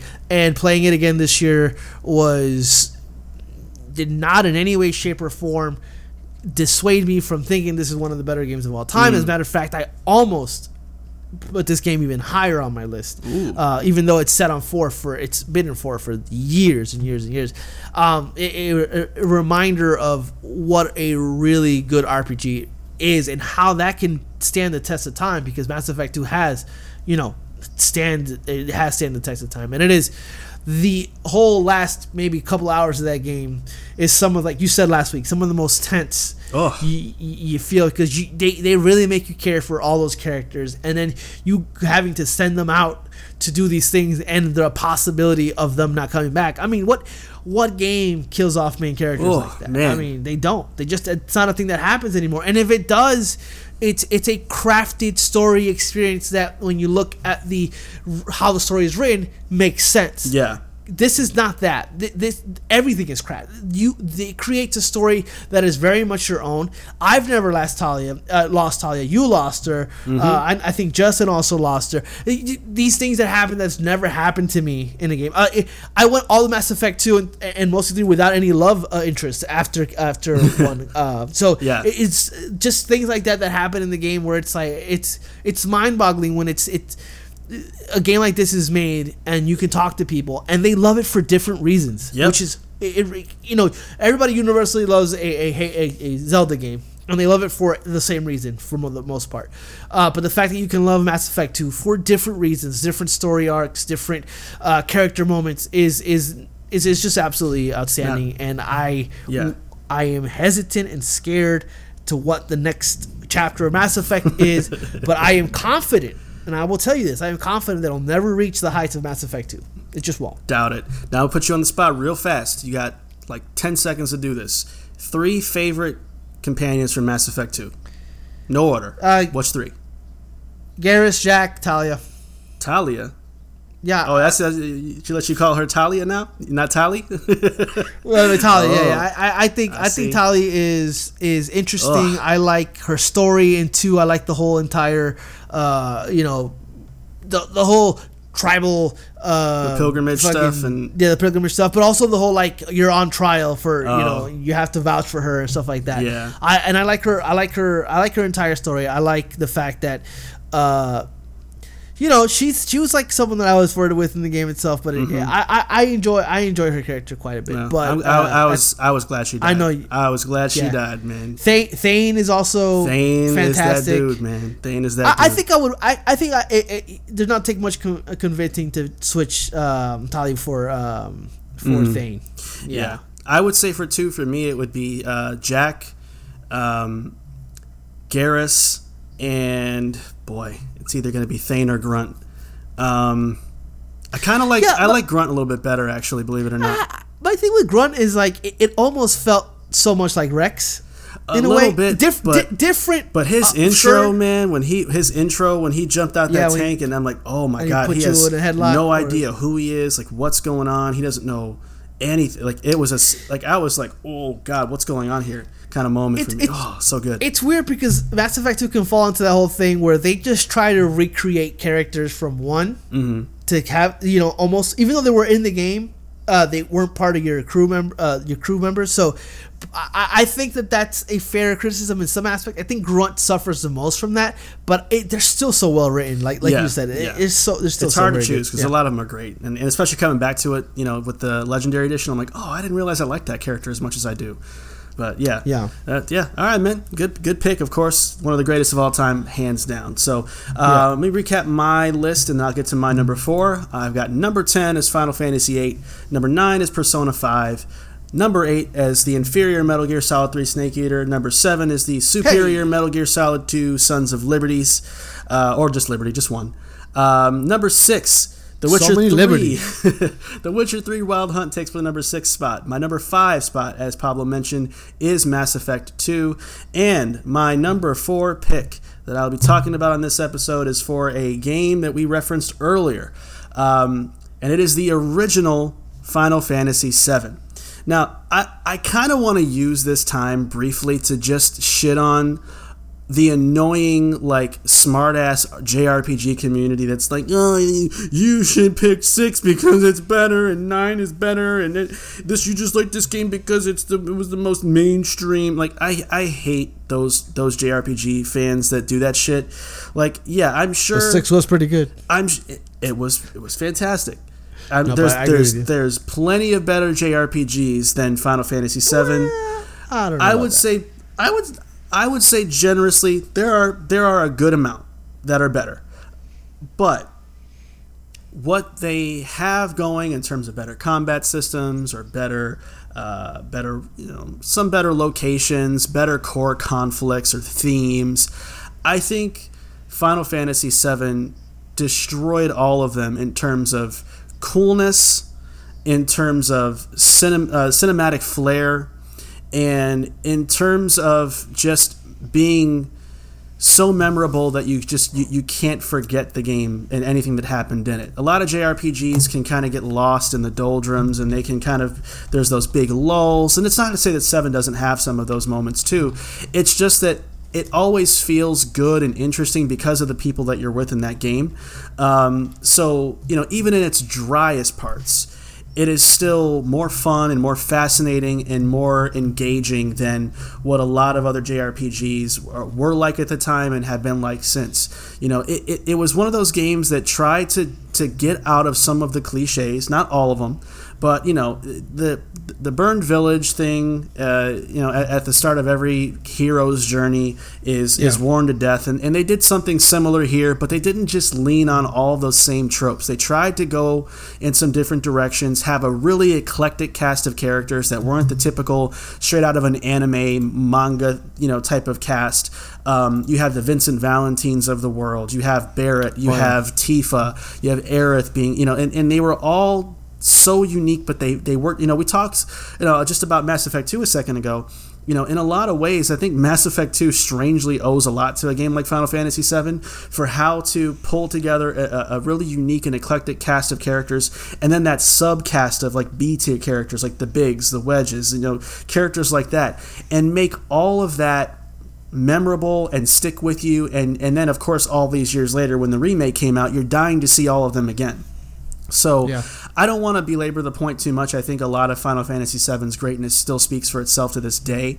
Um, you know, despite some of its blemishes, you know, going back to it now, we've already talked about Sephiroth being one of the greatest villains of all time. He's my personal Absolutely. favorite of all time, just because of his menacing nature, his look, his, his coolness. Uh, Cloud, yeah, he's that douchebag guy, and we've seen some of that in, in, games since. But there is something special about his look, his aesthetic, his his his growth, even even throughout this remake. Seeing some of that progression uh, was awesome uh, to behold, and and just man, the locations, the the the soundtrack, the One Winged Angel theme, the Sephiroth boss fight. I mean, it just it never stops being awesome. So um, it, it, used to be higher up on my list. I you mentioned this in a couple episodes ago, talking about kind of letting go of some of your nostalgia when yeah. some games are better, just flat out. And so it used to be my number two game of all time, um, but it, it, it, bounced down to four, but not because I love it any less. It's just that some games just yeah. stuck with me even more than this game did, you know, miraculously, which is no easy task. So, well, I I think that a lot of those conversations people had about you know uh, about six and, and, and some people even say ten and three, which is six or whatever. Uh, but it's it's all ultimately kind of bullshit to me because when you look at the when you look at Final Fantasy VII as a whole, a Final Fantasy series as a whole, period, everybody comes back to Cloud Strife and Sephiroth. I mean, e- even now, the most recent mainline uh, Final Fantasy game, Final Fantasy 15 I mean, uh, Noctis. Nobody's gonna remember Noctis like they remember no. Cloud. There, there, there's mo- uh, Final Fantasy VII Advent, uh, Advent Children. They made a whole movie, yeah, based on the fact that that game looked so so great on, with the with the, the CGI cutscenes. It, it's it's it's a it's really I, I would attribute almost Final Fantasy VII for the longevity of the series itself. When you look at seven and everything that's come after it, everything that's come after it exists because seven was so that's successful. A, that's such a good fucking point.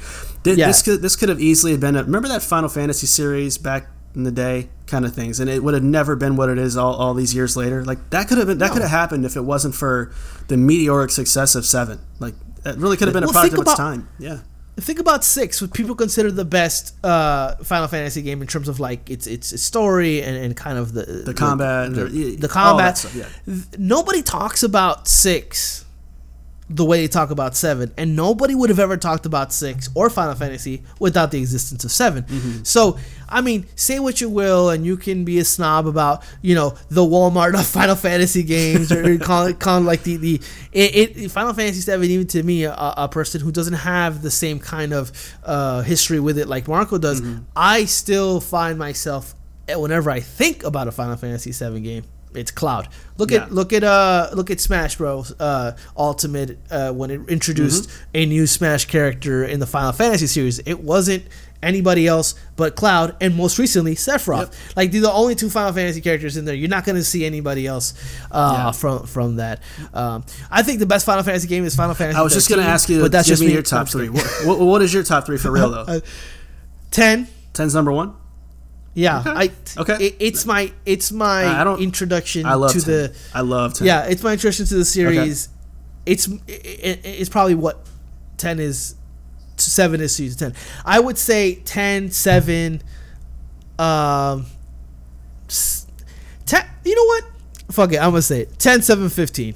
I, I'm Okay. just gonna say. I'm just gonna say. it. Okay. I I don't hate that. I- I know I that- don't hate it. I don't hate it. I know people. I, I could easily said six, which I liked. Um, but uh, you know, I Mm-hmm. think, I think fifteen was good. I, I, I think it had problems. Uh, Yeah. I think the ending is is is is terrible. Uh, I, well, but I, like the ending. Ending like the cutscene of that was Yeah, beautiful. end- oh, but that whole I like, like the- leading up to it, yeah, it was like I like the ending of 15, the boss fight, and how it ends, and it brings you right, Right, back right, to right, the main screen. All that, that all shit is beautiful. Yeah. But the the whole time skip, yeah, that stuff was Preamble. Like, what? what it was literally, we cut this game because we didn't have time.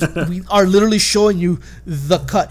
Now, recently, I heard if you go play 15 again, all the stuff that was in the movie that came out Mm-hmm. for 15, uh, that's all in the game now, and so it's actually a very well told story in that sense with the cinematics and all I that. I thought about But- coming back to that someday. I might at some point. I, I might too, yeah, Yeah. because I really I really enjoyed that game quite a bit. I think it did a lot for for Seven remake and and what the new one's going to be in terms of its combat uh, and all that. So Mm-hmm. Yeah. Uh, yeah, that's where I'm at. All right, man. Well, uh, that was our number four picks for our cooldown countdown. But you, the listener, will always be number one in our hearts. So thank you so much for listening to this week's show. Uh, again, please, please subscribe to our podcast either on Apple Podcasts, Spotify, or wherever you stream stuff. And be sure to follow us on Twitter at Cooldown Time Pod and Instagram at Cooldown Time Podcast. That way, our toxic ass opinions will always be in your FOV. You're welcome, and we will see you next time.